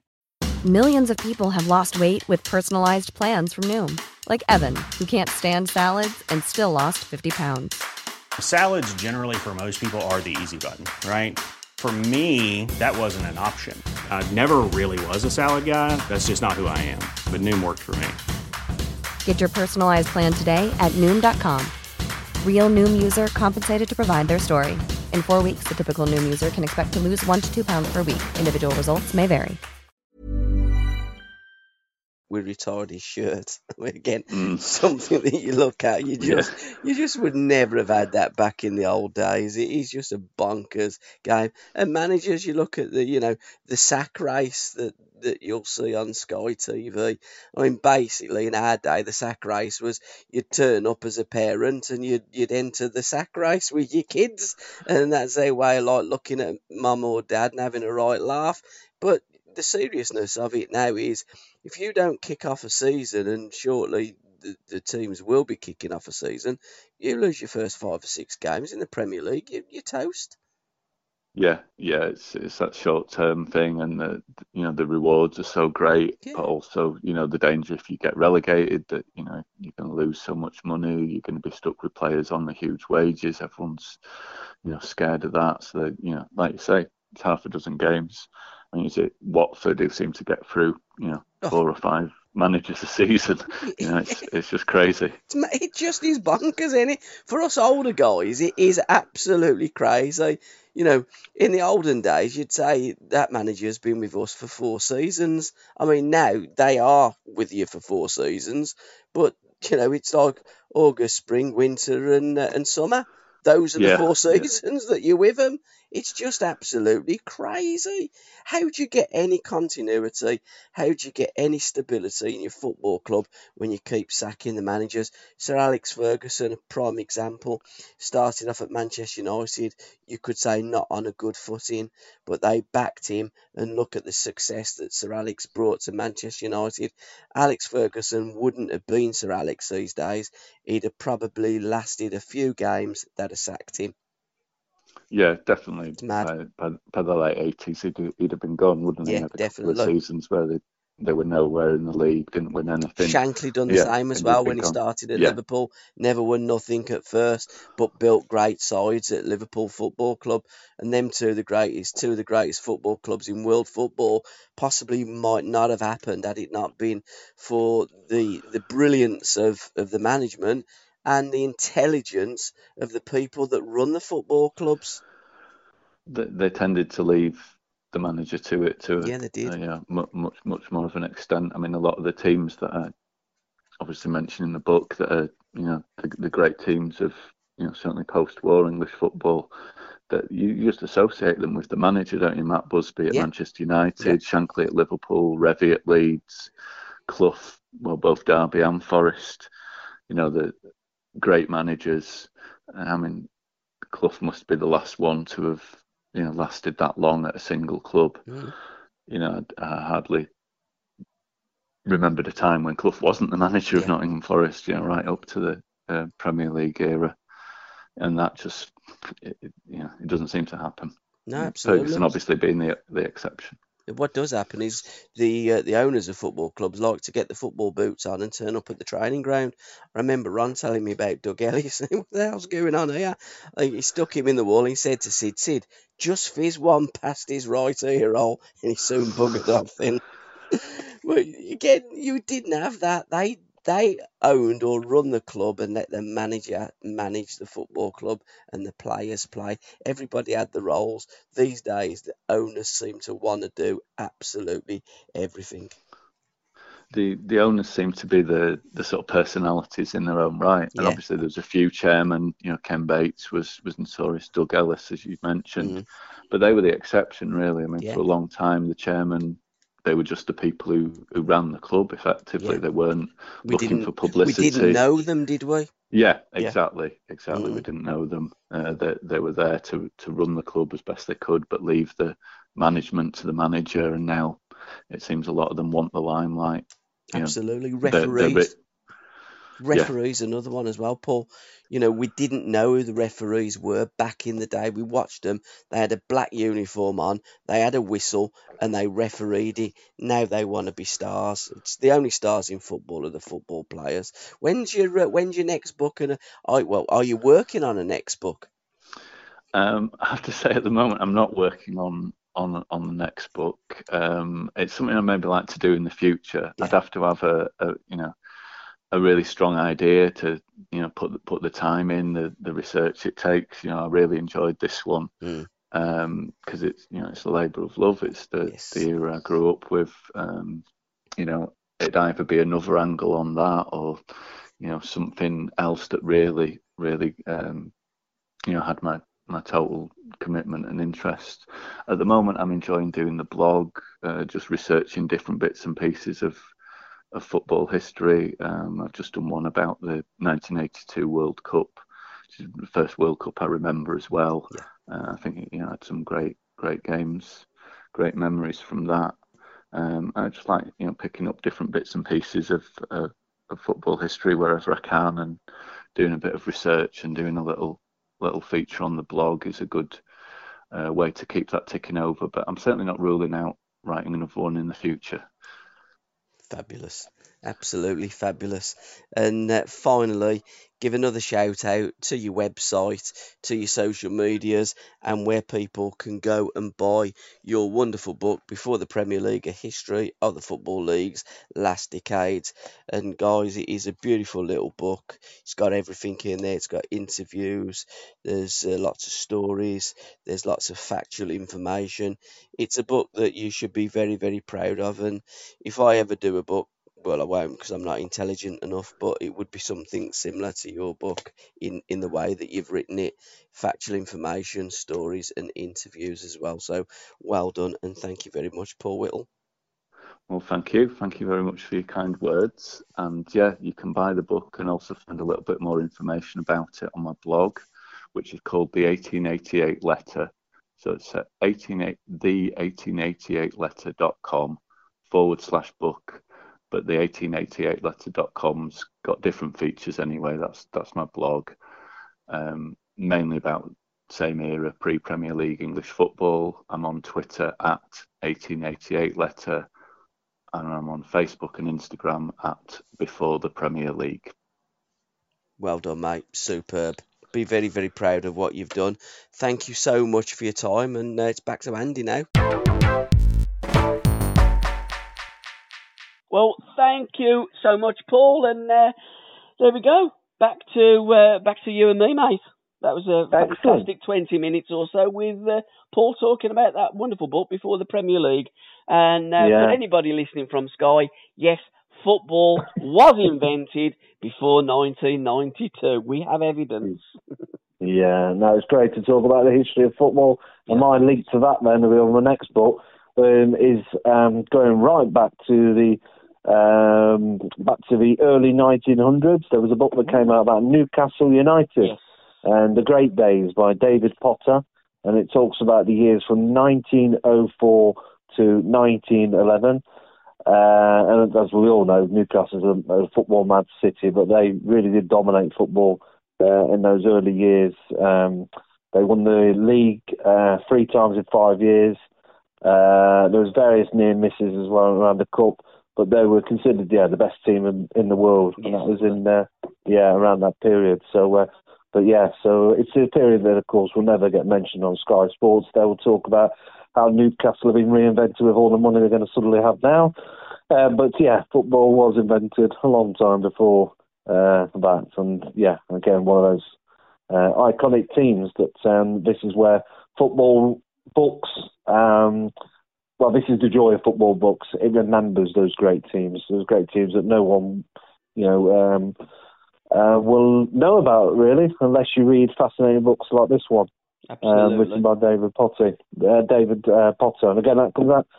That was uh, out through Pitch Publishing. So um, uh, we did a feature. I've done a feature post on uh, on my website um, around that particular book as well. So yeah, there was two teams that were deemed um, world champions, unofficial world champions, of course, because we never had any tournament in those days to define who mm. the world champions were.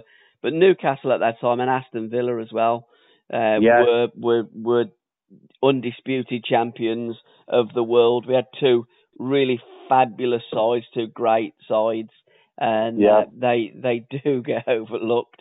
But I do love the history of football, yeah. and that's the beauty of these books that brings the history to life. And another yep. book that does bring history to life, Seasons in Hell by Neil McCreery and Neil yeah. Thornton, British footballers killed in the Second World War. That sounds yeah. like a fantastic book. I do love my history. I don't know much about it, but I do like to look at it. yeah, no, that's that come out through um, pen and sword books who uh, really focus on. Uh, uh, well, if you ever go on their website, they focus a lot on history, not just football, not just sport, but history in general. You know, world wars, etc. But yeah, they do some cracking books where they do it on football. Uh, and they focus on the, the very early days, but that particular one, yeah, the British footballers that were killed in the, the Second World War. So, uh, uh, and a tragic book, of course, um, but also an interesting book as well, which recalls that time. But uh, yeah, they write some great books. They've, they've written another one um, recently around um, the greatest foot, um, footballer of the time, whose name escapes me, but it will come back to me. But yeah, pen and sword books. Yeah, I've have a knack yeah. of doing those great stories. Yeah, that's that's the thing. There are that many books and that many players that you'd never heard of that were Yeah, absolute superstars of their time and brings Yeah. me nicely to another couple of books in the Aston Villa connection. I am Yeah. a Birmingham City supporter. I did put a Mhm. post on Twitter yesterday because I uh, I know the uh, managing Mm. director of Birmingham City and I seen Edward and had a chat and I put a post up on Twitter. Best wishes Yeah. to Edward and all at Birmingham City. My God, did I get trolled? Oh, my. really? Oh my! Oh, we had to block a few. Couldn't believe the abuse that I received. But there you it's go. strange, isn't it? Oh, it's strange, Birmingham? City I'm- football supporters. Some of them, not all of them, some of them are great. Some of them, like all supporters, are um, a sandwich short of a picnic.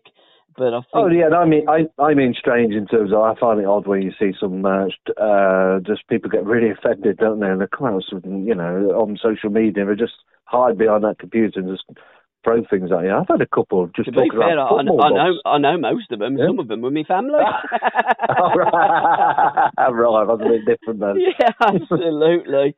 but I did put a post. I've done a, I've done one with Keith Bertschin, uh, Legends of the Seventies. Keith's a great lad, and Yeah. um, we've just remastered that along with uh, we've just done the recent one with with John, and uh, I posted that up today. Absolutely nothing from Birmingham City fans. Not, Right. If I post anything about Villa or Edward that owns Birmingham City, I get dogs abuse. If I post anything about Birmingham City, former players, absolutely not a sausage. So Yeah. uh, here's a couple of books from Aston Villa greats. Uh, Jonathan Northall, uh, forward by Claire Taylor, MBE, The Life and Death of Andy Ducat. And Yeah. a fantastic read uh, of the fella who was a Villa captain in uh, 1920. Uh, Yeah. A tremendous book, and sadly, on a fateful day at Lords in 1942, he had a heart attack at the crease. But what a Yeah. great read! And Colin Brown's book, The Armistice Day Killing the Death of Tommy Ball and the Yeah. Life of the Man Who Shot Him. So just just fantastic books. I mean, Remarkable. They they are. I mean, there's a story that I've come across. It's actually one of um, my my ex-wife, her granddad. He was captured um, during the Ru- Russian Revolution um, while he was fighting uh, for the SARS uh, for the Tsar Mhm. against the Red Army. He got Yeah. captured. He got put in prison. He had um, a stay of execution on numerous occasions. When they let him go out into the uh, the yard, he uh, he found a football. I don't know how he found the football, but he did. They realised that he was a damn good football player, and um, he ended up playing for uh, for Moscow, and uh, got a got a medal. He was a top scorer. and then when he come back to England, he played for Halesowen town, which nicely uh, ties it into Tom, my uh, my stepson, on his bed here. Uh, Halesowen juniors, he's the, the manager of their under 18 floodlit team. So, yeah, a 100 years ago, and there's still a little bit of Halesowen the Yeltz in, in our family. So, I'm going to do a podcast uh, with a historian at, at Halesowen. And I just Great. think it's a fabulous story. Again, another wartime story, and, and someone that was pretty much, okay, not Mm. death row, but he certainly was facing the death penalty by the Yeah. Red Army, and um, and lived to tell the tale 100 years ago. Uh, uh, absolutely Yep. fantastic football stories. Yeah, and I just uh, you just mentioned it, the Armistead killing. So uh, yeah, I've again featured that one as well. So that's a dramatic story, and it is just about 100 years ago. I think it was 1923, in fact. So with that fateful meeting, that was and you mentioned they had the all-star team, wasn't it, Aston Villa, and Andy Ducat was part of that. Yeah, But obviously that that book talks about the um, yeah the death of um, well he was it's, it's the death of the only English professional footballer deemed by law to been me, uh, murdered, and that was Tommy Ball. Um, but his killer was um, was a man called George Stagg. He was a former soldier and a policeman who became uh, his landlord and his neighbour, and apparently they had a difficult relationship. But just again, you know, um, tragic story, but a fascinating story as well. So, uh, uh, and as that book was, he's very diligent in his research, Colin Brown, to look into that. Uh, and try and go and, and, uncover a bit more. But even on the back of that book, some of the the picture, um, the the Aston Villa players are carrying the coffin of Tommy Ball, and. Andy Ducat's in that picture uh, of that. Um, yeah, in that particular one. But yeah, just just incredible stories, isn't there? Um, yeah, from that time. They are. They're uh, fantastic uh, stories that that should mm. be told. And, and and although I do joke that I that I don't read the books, I still buy them and I buy them for yeah. reference and in the hope that one day I, I can retire and I could yes. love to be able to make podcasts and read books and, and do something in the game. I uh, yeah, it, it probably will never happen, but the books are there just in case. So thank you to all the writers that write these fantastic publications. Another book that really has caught my fancy, uh, mm-hmm. and again, I notice everything on your social media sites. The Longest Winter by Mark Hodgkinson, a ah, season yeah. with England's worst ever football team. Again, early yeah. 70s, isn't it? Yeah, it is. And it's um, centred around that comes out in August, I think it is. So um, when's that? That's next month now, isn't it? Crazy yeah, yeah, July, isn't yeah. it? Mm-hmm. Yeah, I know. So the season starts next month as who well, is, doesn't who, it? Was, who was the worst ever team? It was Rochdale, Rochdale. so the book I think refers to the Rochdale team, yeah, the 1973 74. They considered the yeah the worst team, worst in the football league. Yeah. Did they get so, relegated then that year? Well, it says they finished bottom of the third division. Yeah, so winning just twice in 46 league matches. Uh, they closed the season with this is unbelievable. They closed the season with a 22 game winless run uh, and played one home match in front of their lowest uh, ever post war crowd. So, but I uh, suppose but if, if we're yeah. to sorry to talk over you, but if we're no. gonna, if we're going to talk about the worst team ever, I get the worst record of a team ever, but yeah. surely the worst there was 22 worse teams than them because they were in Division Four. At least they were in Division Three. Yeah, yeah, yeah, true, true, yeah, absolutely. but apparently that season, 32 players played for that team, and many of them were actually drafted in uh, from amateur or even Sunday league clubs. so uh, yeah, it's um, it's interesting. It says the longest winter is basically it's a piece of uh, forensic social history, as is uh, a sports book, and uh, yeah, it looks a fascinating read. So it's written by a guy called my uh, Mark Hodgkinson, uh, and I know he's written um, uh, books before. I've read his previous book, which was again it was based on Rochdale. It was called The Overcoat Men. Okay. Um, I'm pretty sure it was the same guy. So, which is a, a great book as well. So yeah, but yeah, the longest winter that'll be an interesting read from an interesting time, isn't it? So, uh, but it was a time when I'm just reading it now. So um, the the um, Arab and Israel war uh, it sent all the energy prices soaring, petrol was scarce, and uh, officers were limited to. Sorry, yeah, well, it's weird, isn't it? Yeah, we've gone full circle, haven't we? But the officers were limited to a temperature apparently of 17 Celsius, and power cuts were frequent. So. Uh, uh, and uh, yeah, the three day working week came in as inflation took hold. So it's weird. It is exactly now.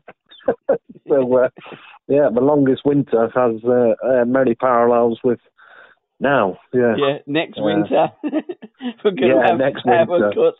We got no prime minister. Even the prime minister's buggered off. We well, got... I wonder which. Te- oh, I wonder which team. I wonder which team's going to be the worst team next season because there'll probably be a book oh, in forty years' time. Then. I just it ain't mine. the dog's abuse that Edward and I will get on social media if we're the worst. Likewise. Long winter will be unbearable. And another one, talking and touching upon uh, World Cups, Blood on the Crossbar by Rhys Richards, the Dictatorship World Cup, Argentina yeah. 78. Yeah, yeah, that comes out in uh, September, doesn't it? So mm. again, uh, for Pitch Publishing. And they do write some great books, don't they? I don't know how they managed to get these, but uh, yeah, it's the story of the most controversial World Cup of all time, as they say. So when Argentina uh, what they both hosted and won that World Cup, didn't they, in '78? Mm. And it was just two years after the coup de. I always say this wrong. Coupe de. It was the Hunter, uh, wasn't it? The Junta, the yeah, Hunter. That's it. Pronounce yeah. it that run Argentina. Yeah. That, that brutal regime in in those days. Um, yeah. I remember Alberto Tarantini um, listening to him on a broadcast. Um, yeah. I think one of the Hunter, the top men at the Hunter, um, yeah. went to shake his hand, so he grabbed his own testicles, rubbed them round, and then shook his hand. I mean, a yeah. lot of Argentinians ended up in the bottom of the River Plate, didn't they? With that yeah. brutal regime, they got the World Cup. I don't know how. There was that infamous game against Peru. I think the uh, Peruvian goalkeeper was born in Argentina. They needed to win by, I think it was six goals, and they did. There was a but. Don't take anything away. Argentina were a great team. Yeah, I loved yeah, Leopoldo Luque, Osvaldo Ardiles, Mario Kempes played up there. Alberto yeah. Tarantini come to uh, Birmingham. Keith does talk Yeah. about Alberto in the latest podcast. A great little story about Alberto and the language barrier. Um, Yeah. Passarella as well was another player in that Argentinian team. Uh, I think René Houseman was another player. They they had a lot of like good players, uh, Argentina, and I think Johan Cruyff. Johan Cruyff definitely didn't go. Now there's two schools of thought. One that he didn't go on political grounds because Johan was a little Mm. bit like that. The other one Mm. was um, a story about his wife wouldn't let him go because he got found in uh, in a bath didn't in 1974 with some bird. That's it. Yeah, that's it. That's so you it. can Yeah. ch- take your pick what one you decide to believe. yeah, That's it. But even at Argentina too, you had uh, Ardiles, didn't you, as well? Yeah, I think. yeah. Uh, Ozzy Ardiles. Uh, and then um, was that was he? Then he went to Tottenham after that. I'm trying to remember did. now. I mean, you had Ricky yeah. Villa, Ricardo Villa. Yeah, of course. He um, yeah, he went to Tottenham with with Ozzy, and Yeah. um, Alberto come to uh, come to Birmingham City and played Yeah. for us. Sir Alf Ramsey was was the manager at the time at Birmingham. But um, Yeah. I mean Alberto's hair was the one. I mean he's bald now. I don't think he's Yeah. got a head of hair on it, bless him. But he's on Twitter Yeah. as well, Alberto, and I do link Yeah. him into a few things because I, I do look at the uh, the pictures of Birmingham City in the uh, 70, uh, 78, 79, or 77, 78, 78, 79 seasons. They had Keith, we had Trevor, we had Alberto Tarantini, uh, Tony Evans was about. We had a lot of perms. There was a lot of hair going Yeah. on back in the late seventies at Birmingham, and Alberto had this wonderful massive hair. And there was a lovely picture of him and his wife, um, and she'd just given birth to uh, right. a child whilst uh, whilst he was playing in Birmingham. So um, one of his kids is definitely English. And that was, tw- I wonder if he's any good at football. I wonder if Gareth Yeah. could, could call him up. Mind you, he doesn't need another right back, let's be honest. He's got an abundance of them, hasn't he, Gareth? Yeah, And he can play Yeah, yeah. 26 players, or not all at the same time, but he can choose to take 26 players. And Gareth does like a right back, so I'm guessing that's probably where the extra three will come from. And uh, yeah. Now, an interesting book that one though. So uh, yeah, it was certainly dogged by allegations of bribery, wasn't it? And oh, uh, absolutely. Failed drug tests and what have you. So, Mhm. uh, uh, but that, the writer, the, the the author of that book that comes out is Rhys Richards. Uh, I know he's um, he's had been published in the likes of the Guardian. I know he's done he's written for these Football Times and the Football Pink as well. I don't know if you're aware of them. Yes, uh, and yes, the I Football do. Yeah. History Boys. Yeah. Yeah, the Football History Boys as well, who, who have done their own separate books as well. So yeah, it'll be an interesting book again.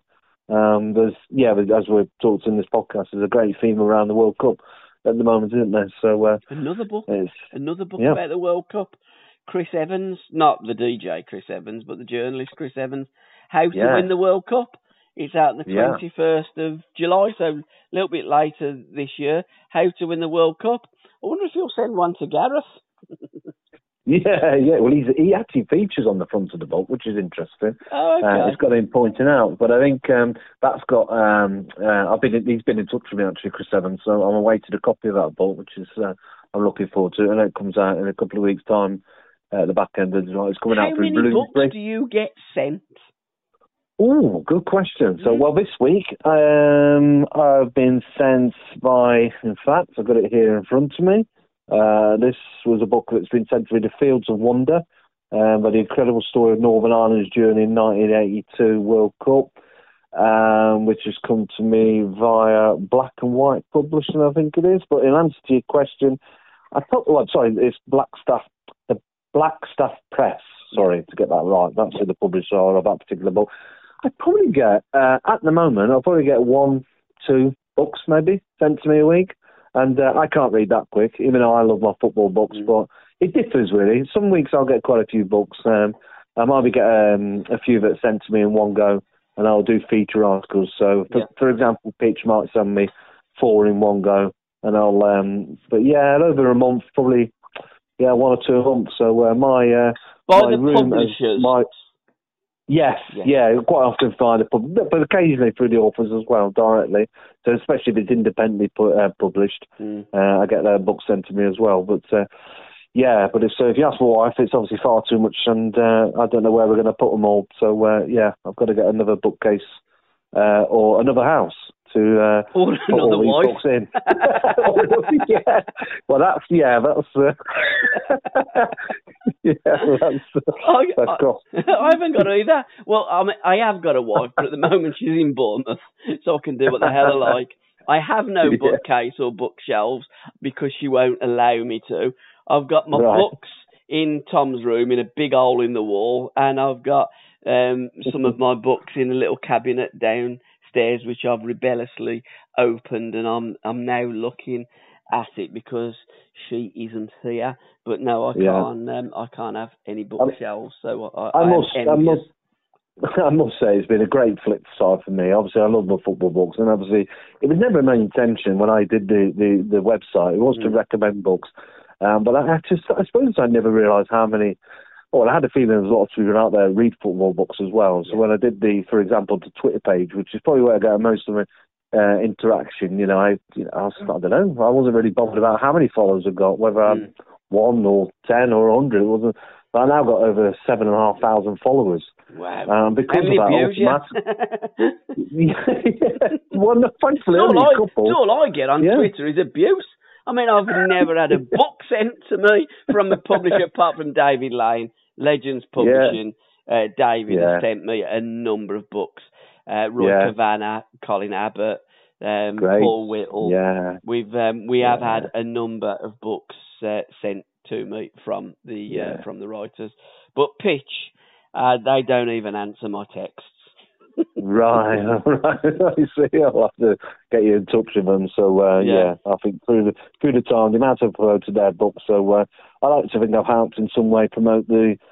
Uh, football books in because I'm a big. I've I think I've said this before. Not just reading. I, obviously, my my chosen subject is football, but I Yeah. do believe reading is a very. It's. Yeah, I'm talking to. I'm still going to convert yourself into reading, but uh, uh, I think reading is. Uh, it's yeah, it's an important. Um, bit. And it helps you learn, of course. Uh, you do it obviously differently for the podcast as well, but Yes. reading football books builds up your knowledge, etc. So, but yeah, so what I was just going to then is I've been quite lucky really that uh, because I do the, uh, the website and uh, the Twitter and Facebook, etc. That people send me books, so I could promote their books, and then I get a book. Yeah. so, which I necessarily I do purchase books to be to be clear as well, my own Yeah. uh, myself, but it obviously helps if someone sends it to me. Yeah, absolutely. And we'll give them what we'll what we'll do now. We're gonna Yeah. be ruthless. Unless you send us a book, we ain't gonna give you a mention. So next podcast could be Yeah. about twenty minutes. yeah, it could be. So, so but it, it's what is is timing quite neat, not, uh, neatly and definitely because I've been reading for years and years and years. There's no doubt the the quality of books uh, and the range of the stories just gone up and up and up and up. And I, I don't know. And I think it might be linked. I don't know if it is linked to COVID. I sometimes think that. yeah. But the could quality of the books, especially especially Pitch, they uh. Mm. they produce really good quality books. And um, you mentioned Dave Lane at Legends, isn't it? So. yeah, Uh, brilliant. they produce books. brilliant books, and I can under, I do understand what you mean in terms of the, the look quality, don't they? Yeah. The look quality, because I have friends that come round and they look at the book and go, "Wow, look at that! It's amazing." Yeah. So, uh, but uh, yeah, they do. Yeah, for me, they're almost like ornaments sometimes, aren't they? They look really good Yeah, I'm looking at on the this table. book here with Aston Villa, the big Mm. Aston Villa book of the seventies. Uh, Yeah. Gideon Andy. Uh, there's a picture of Villa. Obviously, it's 1977 because they've got the League Cup. And uh, Brian Little and Andy Gray are in the team, so it isn't 1975. It's 77. Yeah. And then a picture of the great uh, Andy Lochhead there. Looks like Ian Ross, who's just pulling the trigger, former Liverpool uh, player. But um, is it Villa players? Oh, beg your pardon, it's Jeff Foden. That ain't Jeff Foden, is it? Andy Lochhead, No. Jeff Foden. Oh no, Yeah. that's the picture up there. No, it's not. Um, no, it doesn't say who those Right. are on the front, but um, no, there's a picture of the Aston Villa team, and it is a fantastic book. Copyright 2016, so this book's been out for some time, but it goes Right. all through Aston Villa of the 70s, all the games that they played in the 70s.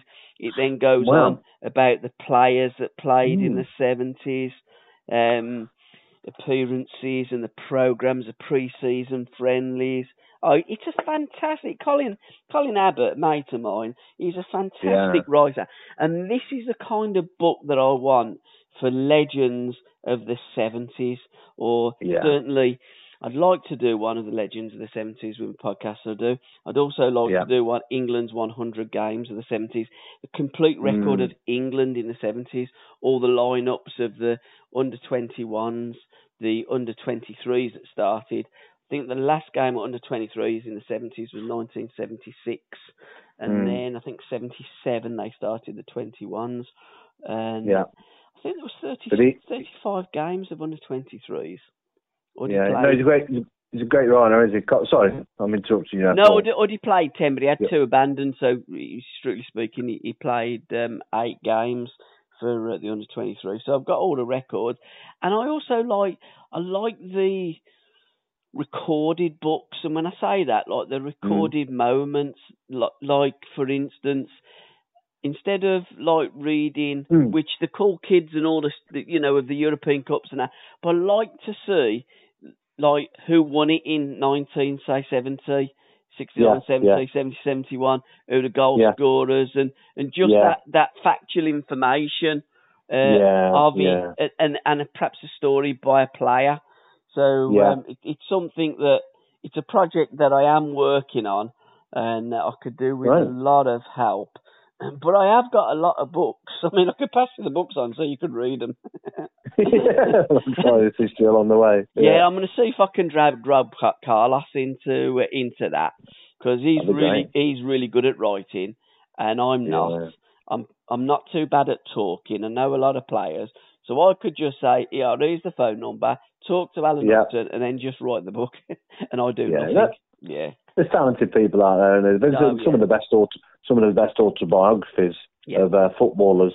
Uh, of obviously, they uh, it always you kind of think that it's brilliant because the uh, obviously a lot of people are not that naive to think footballers are great writers, but football autobiographies are made great because of great writers. absolutely. uh, and uh, they really bring it to life. So uh, what could be a relatively main, mundane kind of career is made to sound incredible. But they normally are incredible as well. But uh, yeah, if you get a good writer, it really can uh, transform the pages. Mind you, the say, working man's ballet, the working man's ballet, Alan Hudson's Mm, book. Alan, yeah. Alan wrote that all on his own. Yeah, yeah, there is exceptions, Alan- of course. Yeah, Uddy does write all his own books. Yeah, You know, yeah, absolutely. he gave it to But, uh, one of his Cypriot mates and says, "Alan, my English is better than yours." Excellent. but no.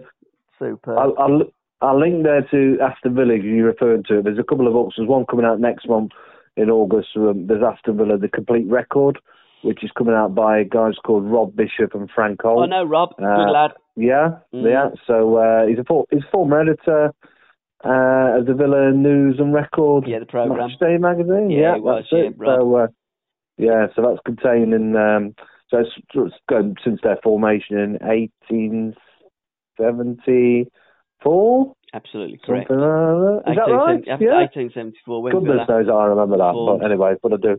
So under, yeah, gas, but it goes under full. the gaslit lamp in, uh, in That's it, Aston. yeah. yeah.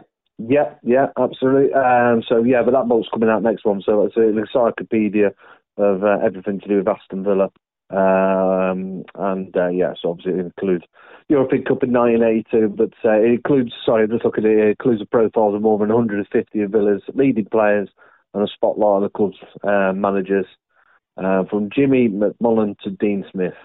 Uh, and a selection of matches to remember, so that'll be interesting.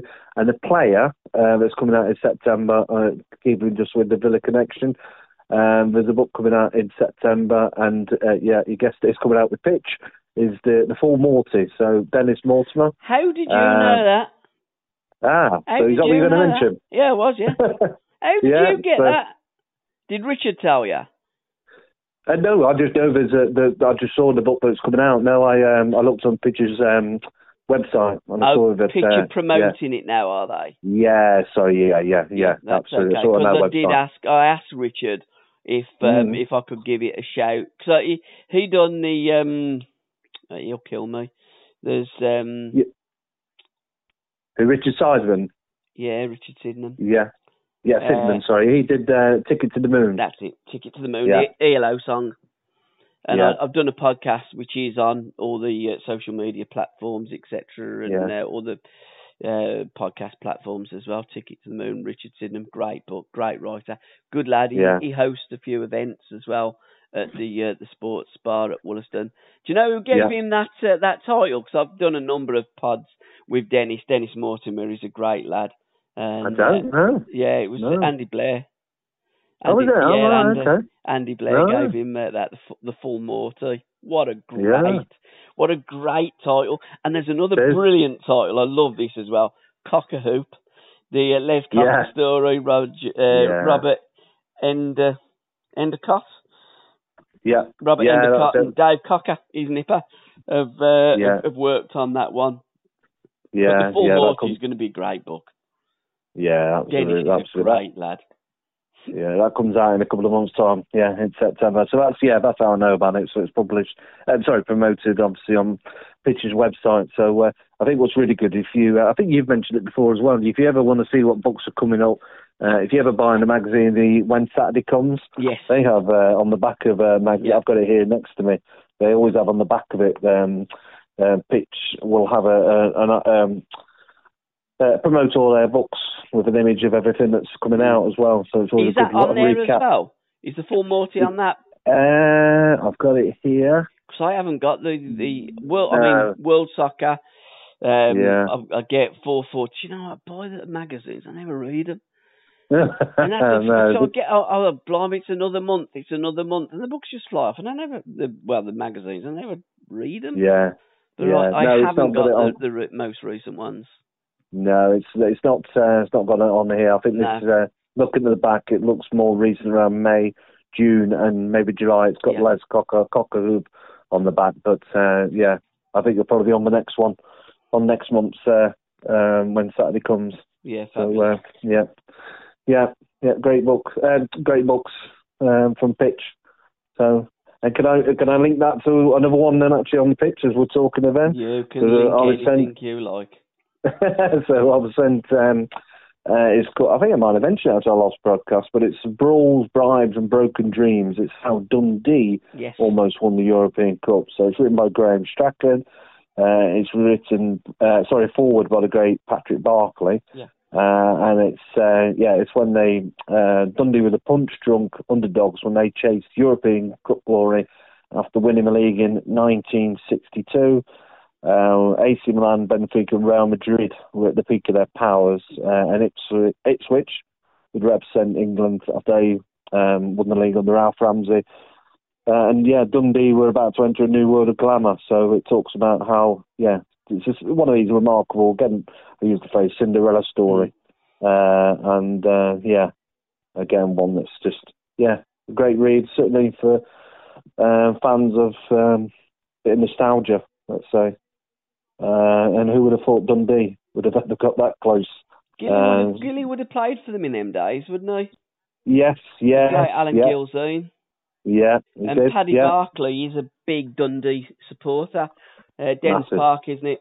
Uh, Dundee. Yeah, Because then you got Yeah. Tannadice over the road at Dundee, literally, literally over the road at Dundee United. literally.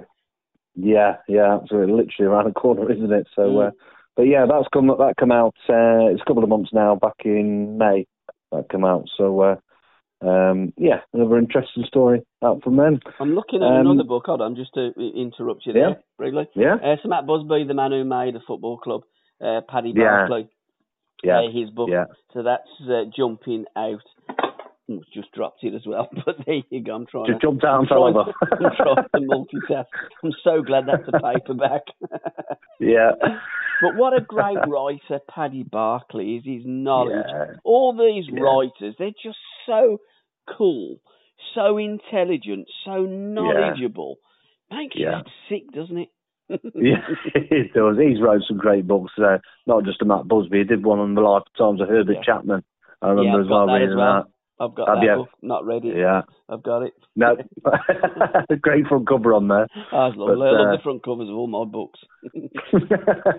so you'll have to look inside from time Yeah. to time, you know. But anyway, uh, so yeah, it's a great, great one that about Herman Chapman. So he was the obviously the boss of the old concrete Arsenal team, was? In 1930s. Before that, Huddersfield.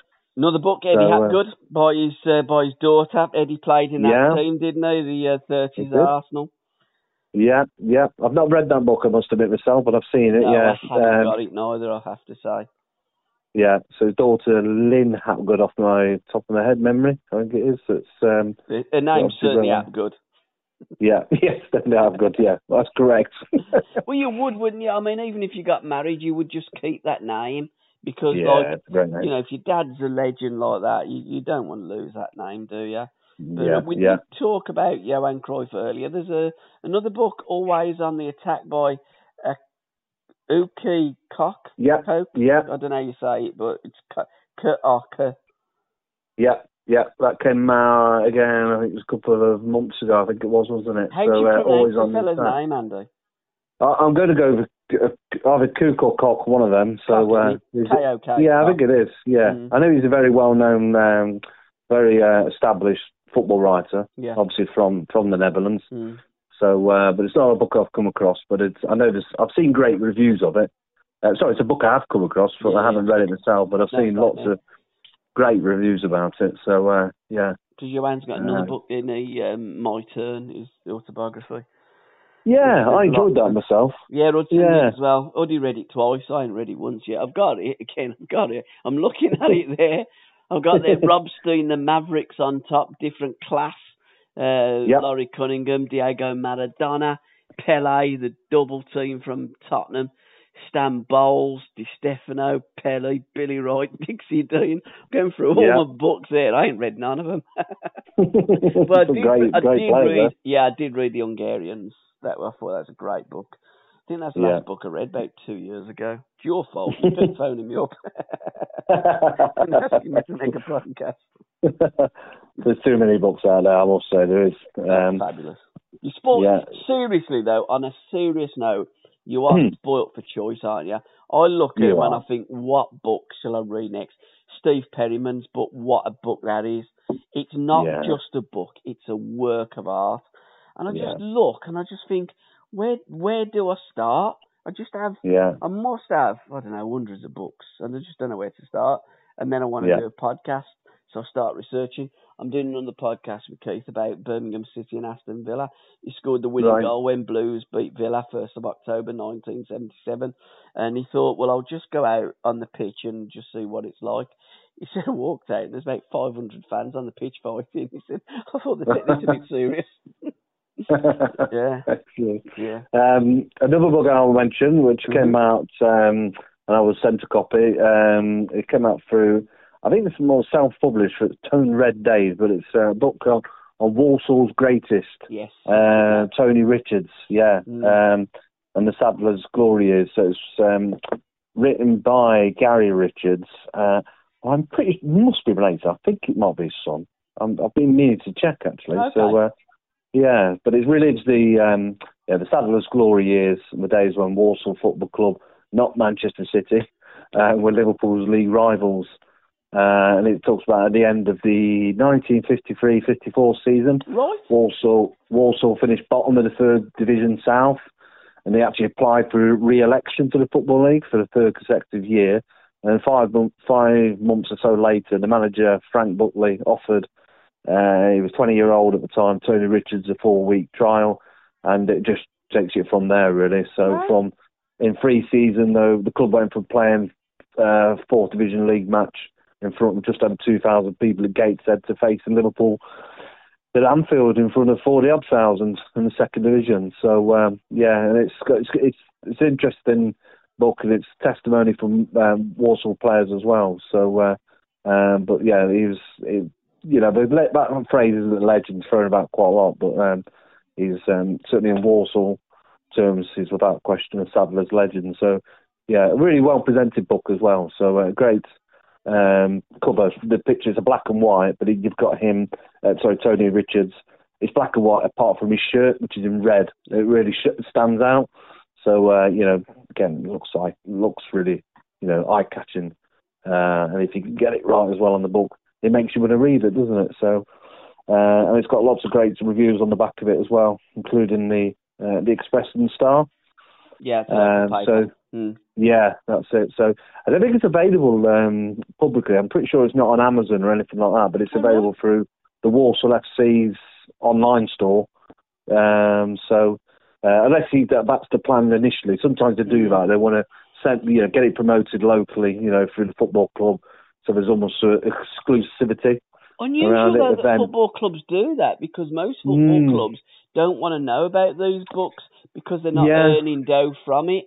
Uh, so Well, that, that's interesting. Good point. Mm. Yeah, it's a good point you say that, and I find I, you, you're absolutely spot on there. And I think you find probably with the small, yeah, smaller clubs further down, they do maybe. Because I know um, there's um, like Wimbledon, AFC Wimbledon, they've done similar uh, of books, and again, it's promoted through the club. Uh, but yeah, like Manchester City, Man United, books are just not.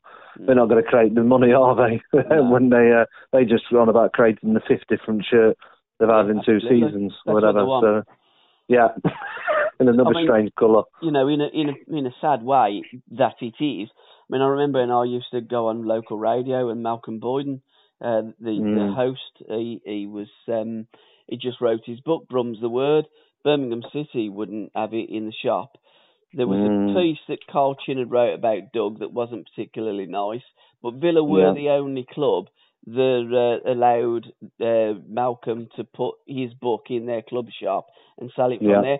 Karren Brady said, we ain't having it in there because if someone's coming in with a tenner, we want that to go into our till, not anybody else's. And I Yeah. do think that's not a you know a slant at Karen. That's the way Yeah. that most people in football look at Yeah. it. They want everything Yeah. in their pockets, and and well done, Walsall Football Club for doing that. When you say Frank Buckley, is that Major Buckley, the legendary Major Buckley?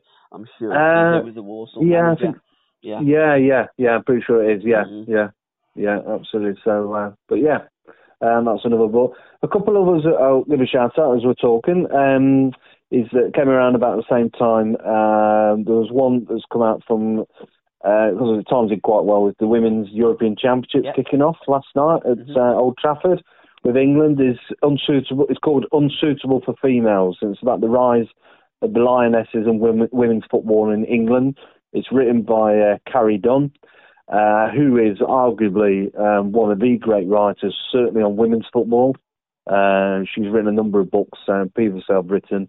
But uh, uh, yeah, if you go on Amazon, you know the the one of these that really sticks out, kind of thing. So, but uh, it's all about um, yeah the the history, you know, throughout the the years, and obviously when in 1921 the FA introduced a ban Yes. yeah, uh, on women's football. So that's Mm. where the title comes from, unsuitable females.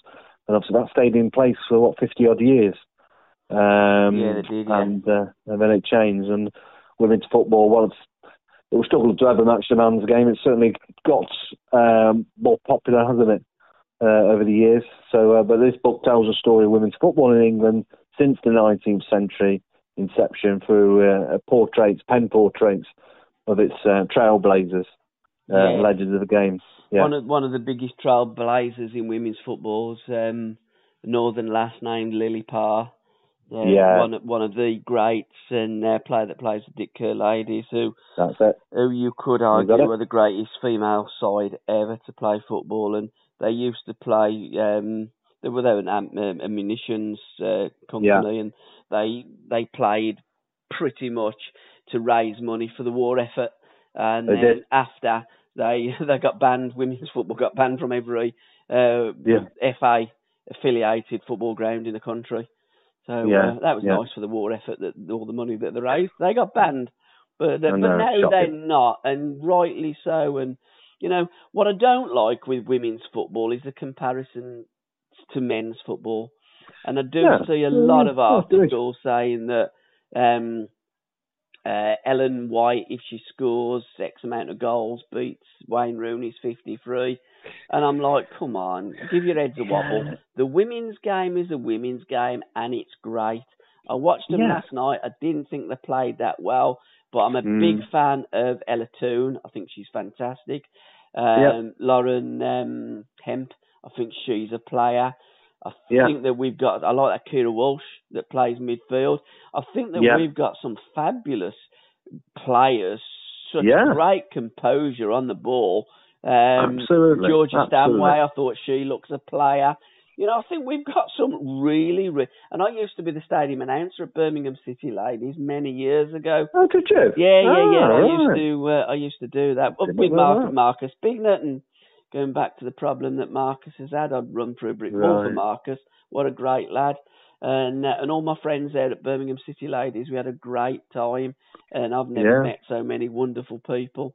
And um, Yeah. yeah, so I've got a lot of time for women's football, but I just do wish that they would focus on their game. And It- and it isn't the women; It's it's the clever or the people, the young uns that write these journalists, and they're looking for stories and they're trying to get the comparison stories. And I don't think it does their game any favours. Yeah, the, the, the, the, the women's football have not asked for these uh, a lot of these comparisons. It's unfair. I don't know Yeah. why these. I think there's still a little bit of a stigma, isn't it? I don't know if it even goes back to those 50 years it was banned, but you don't get the same kind of comparison, let's say, in tennis, do you? So, uh, No, you know, Wimbledon being at the moment, you don't 100%. necessarily say uh, Djokovic is better than Serena Williams. It's just looked differently. It's too because the way they're women are built and men are built, it's just it's never going to be the same. And so I don't understand football why they do that. They definitely you're, you're spot on what you say there. So I think that they're it doesn't just happen in other sports. trying to talk up the game, and money's been Yeah. put into the game, and it's great. And you know, I do Yeah. like to watch them play. I mean, I've got it on now. Norway are smashing uh, Northern Ireland three 0 I'm not Yeah. sure where the game's played, but there's not many fans inside the ground. So women's football, apart from England and some of the bigger teams in their own nations, you know, Yeah. can't command the same amount of fans as the men's game. But what you've got to do is look at it. The women's game's a women's game. The men's Yeah. game is completely different. My lads played against England in 2005 when they were Right. preparing for the uh, Euros that was in England in two, 2005, and Mm. um, it was the Floodlit team, the under 18s, Yeah. and a lot of my players played in that game, and they come Yeah. off and they says, "Blimey, they're not physical." And and to Yeah. be truthful, if it weren't for a couple of the lads that were a, a bit strong and pacey, they'd have Yeah. probably got a draw out of that game. But women, their game is based on different skills to the men's, Yes. and let's Yeah, just leave it. Let's appreciate it. Let's enjoy and love both games, Yeah. and let's not compare. So And I tell you what stands out for me just on that point as well. I I've I went to uh, my daughter. Um, she loves the football, so uh, and she's only eight, kind of. She loves Great football picture, as well. And I great wanted, oh, yeah, I, I love it when she's she's involved in football. We went to see uh, Nottingham Forest Ladies against Derby County, Yeah. and it was good, really, really quick, really quick as well. And there's just, yeah, cracking football. Some of them, there's no doubt. Uh, None of those players uh, are better than in the men's, you know, lower leagues. I mean, you know, Sunday league. uh, You know what I mean? Again, Yeah, I'm, I don't want to. Go, I'm almost, I'm almost doing the comparison thing, which you shouldn't do because we've just been talking about. it, But they're good in their own right, and uh, yeah, they're obviously just it's diff- it's a different game, isn't it? But it's good. It's good to watch. Yeah. there's there's a So- lot of skill, you know, and, I- and I Mm. think it's people that don't watch the women's game that don't understand how skillful it is. But I've been Yeah. watching it. I mean, I haven't watched it much recently. I'll be honest. But um, Yeah. but when I was involved, I watched an awful lot, and I was surprised how really skillful some of the players are. And, Yeah. and I, don't compare, but what I used to say is, if a ball was falling into the penalty area in Mm. for Birmingham City, I'd rather it fall to the feet of Karen Carney than Nikola Yeah. Zigic because technically she's Yeah. a better player than him. Yeah, Technically, yeah, you're right. It's Yeah, completely it. different, but the technical, the skill aspect of it, Yeah. you look at them and you just think that Keira Keira Walsh, she's a player. Mm. Uh, I really think she can be developed. Um, Yeah. I thought that she was just a little bit edgy last night, but I would just say to her, keep playing that ball forward and getting up and support that second ball because I Yeah. think there's a real player. And to be fair, I'd rather watch Keira Walsh than Declan Rice. Yeah. I'm not saying Yeah. she's a better player, and if Yeah, you put yeah. her in the men's team, she'd be better. But technically, I would prefer to watch her. I think she's more of an artist than he is. Yeah, yeah. And that's how absolutely. I compare, not like for like. Yeah, agreed.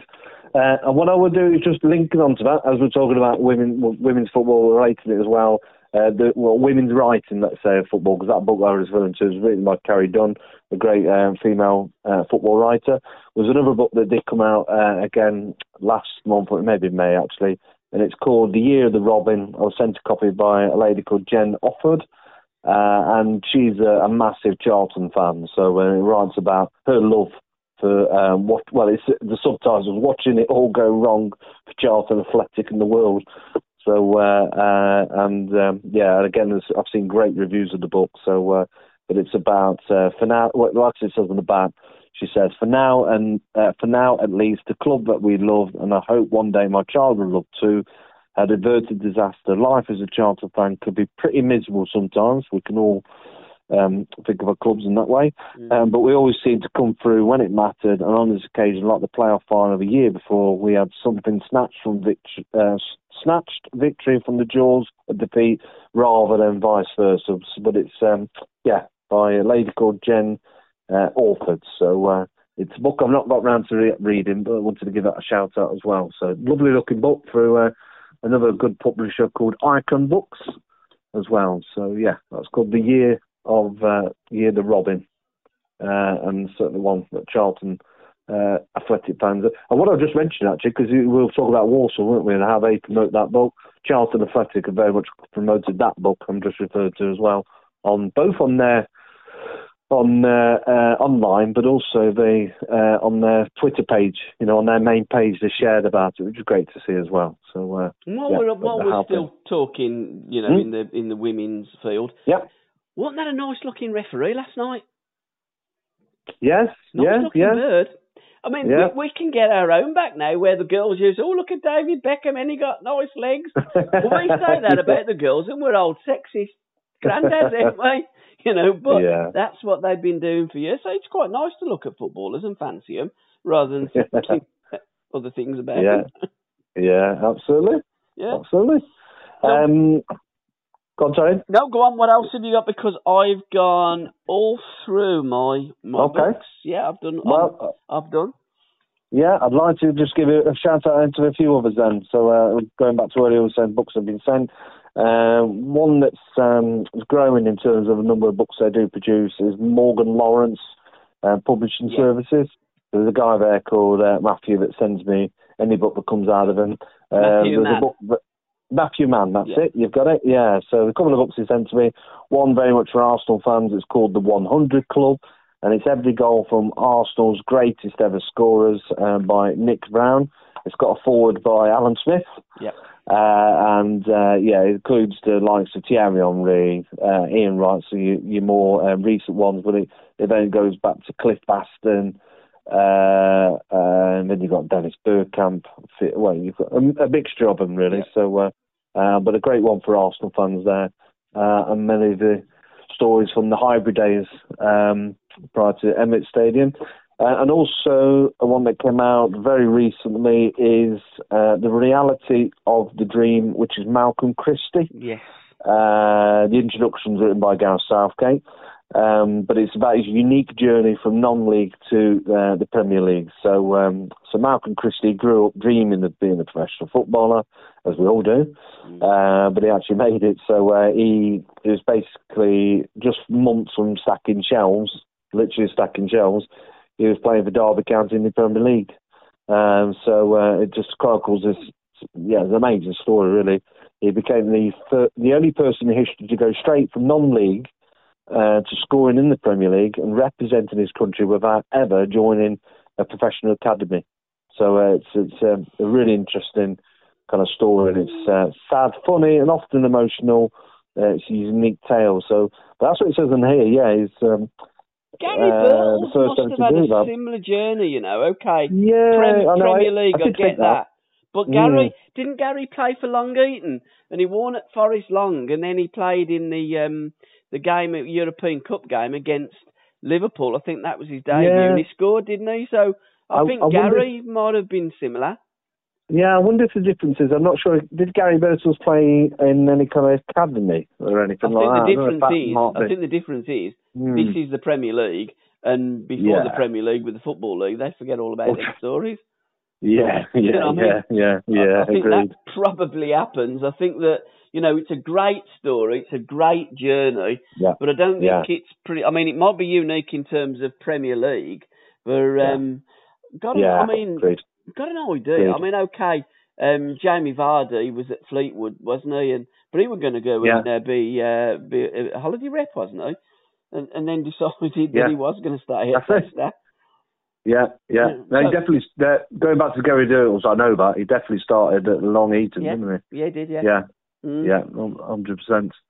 So because I think Fo- uh, Forest signed for him, well, it was a, it was something like two thousand pounds, wasn't it? It Something was like that. Something don't know if that- ridiculous because Clough Yeah. had done something similar with Nigel Jemson. Didn't his news Yeah. agent say, "Go and have a look at this lad Jemson"? Yeah. And then Clough, Yeah. "Oh, I'll go and have a look at him, Peter. Let's go and have." And Cloughie would do that because Yeah. if Clough, if somebody told Brian of a player, he would go and have a look at him. Whereas, Yeah. like you know, Alan Hudson's dad uh, told Yeah. Bobby Robson about uh, Ian Hutchinson. He'd, he'd watched him play against um, Alan's uh, Alan's brother John, and Yeah. um, he was playing for um, Burton, um, Yeah. Hutch, and uh, Bobby Robson didn't take any notice, and uh, Yeah. then eventually Hutch signed for uh, for Chelsea. But there there are some managers that would listen and go and watch. Cloughie, prime example, and others Yeah. that, that that wouldn't.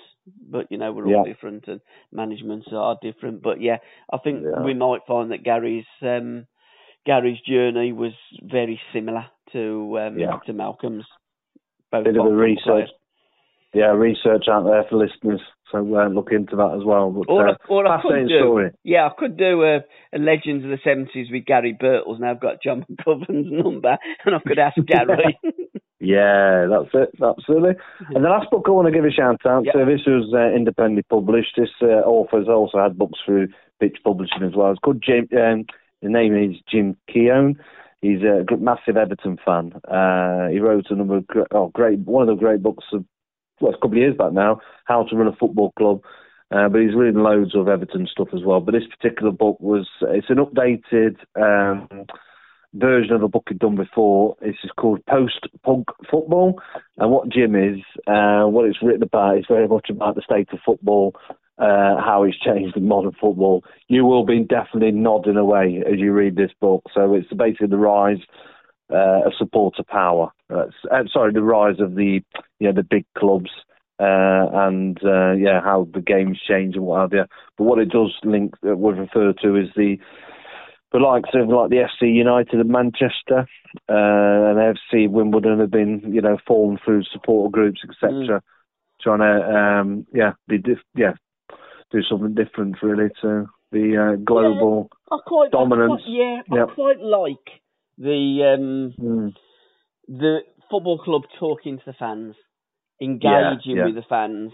Um, Yeah. um, I used to be of the opinion that yeah, football like fan ownership with football clubs is great, but Yeah. the more that I've got involved in football, the more that I've seen of Birmingham City and our Yeah. supporters.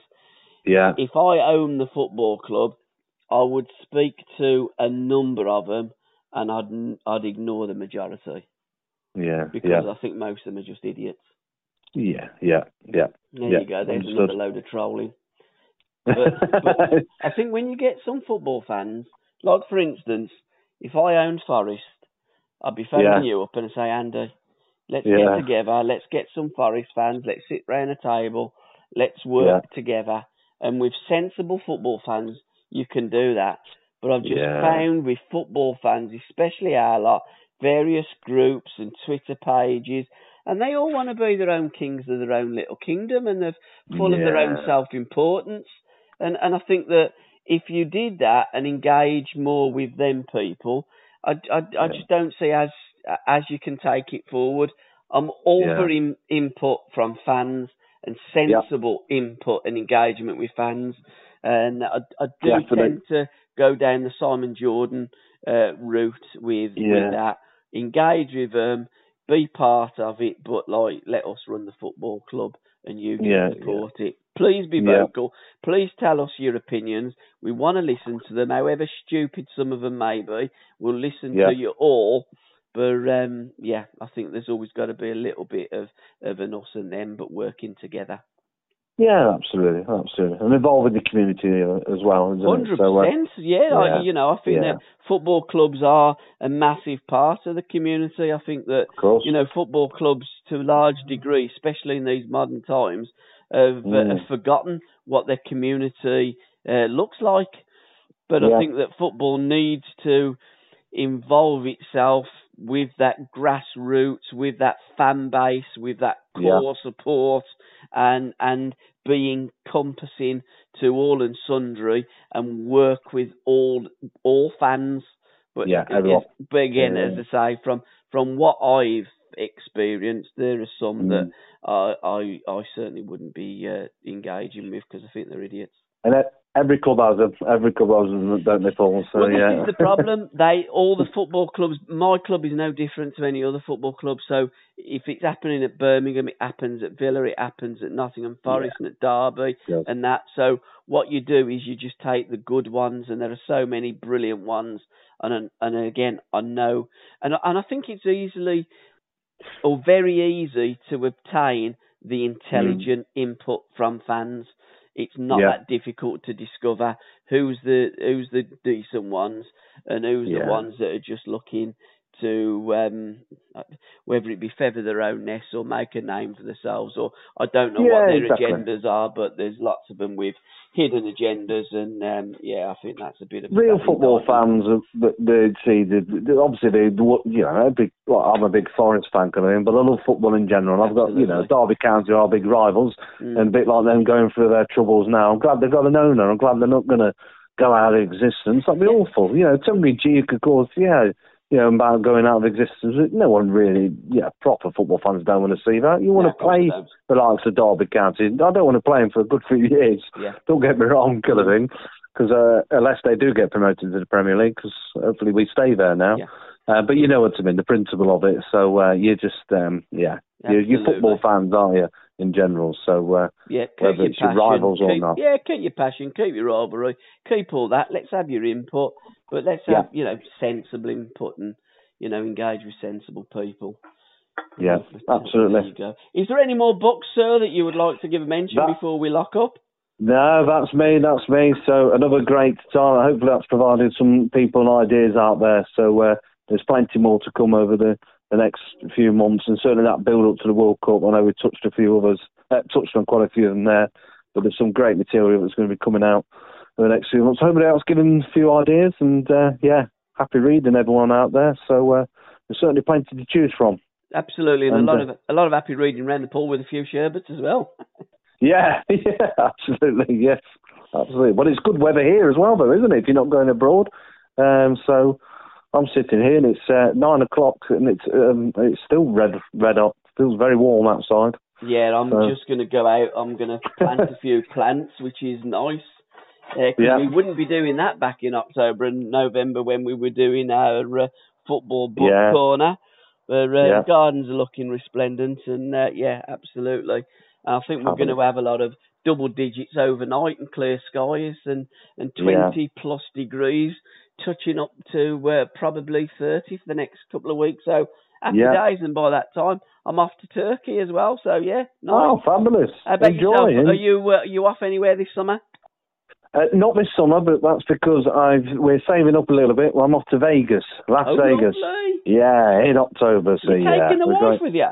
Yeah, yes, Oh, we are. Yeah, we're going uh, full for it. So we're, it's um, it's our 10th anniversary this year. So uh, Happy we've gone all out. Thank you very much, and uh, it's a big one for my wife's birthday next year as well. So we've tied it in to do it this year. So to go to the Great Lights of Vegas. So yeah, can't wait for that. That's not till October, but uh, even then, in the desert of Vegas, I think you're still going to be red hot. Yeah, it will be. Ju- July. I've, I've had a couple of weddings in July in the past, so yeah. I, Yeah. I like I, I like to get rid of July, and move into August. Bad memories.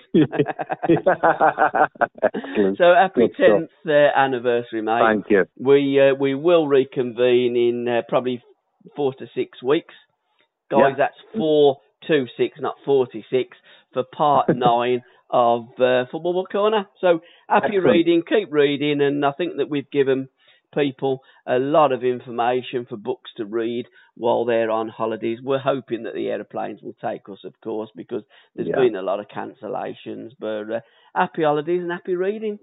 See you soon. happy, happy reading all. Take care. All the best, Paul. Cheers, pal. Till a bit. Thanks for listening. Bye-bye. Bye. Bye. Bye-bye. Bye-bye. Bye. Bye.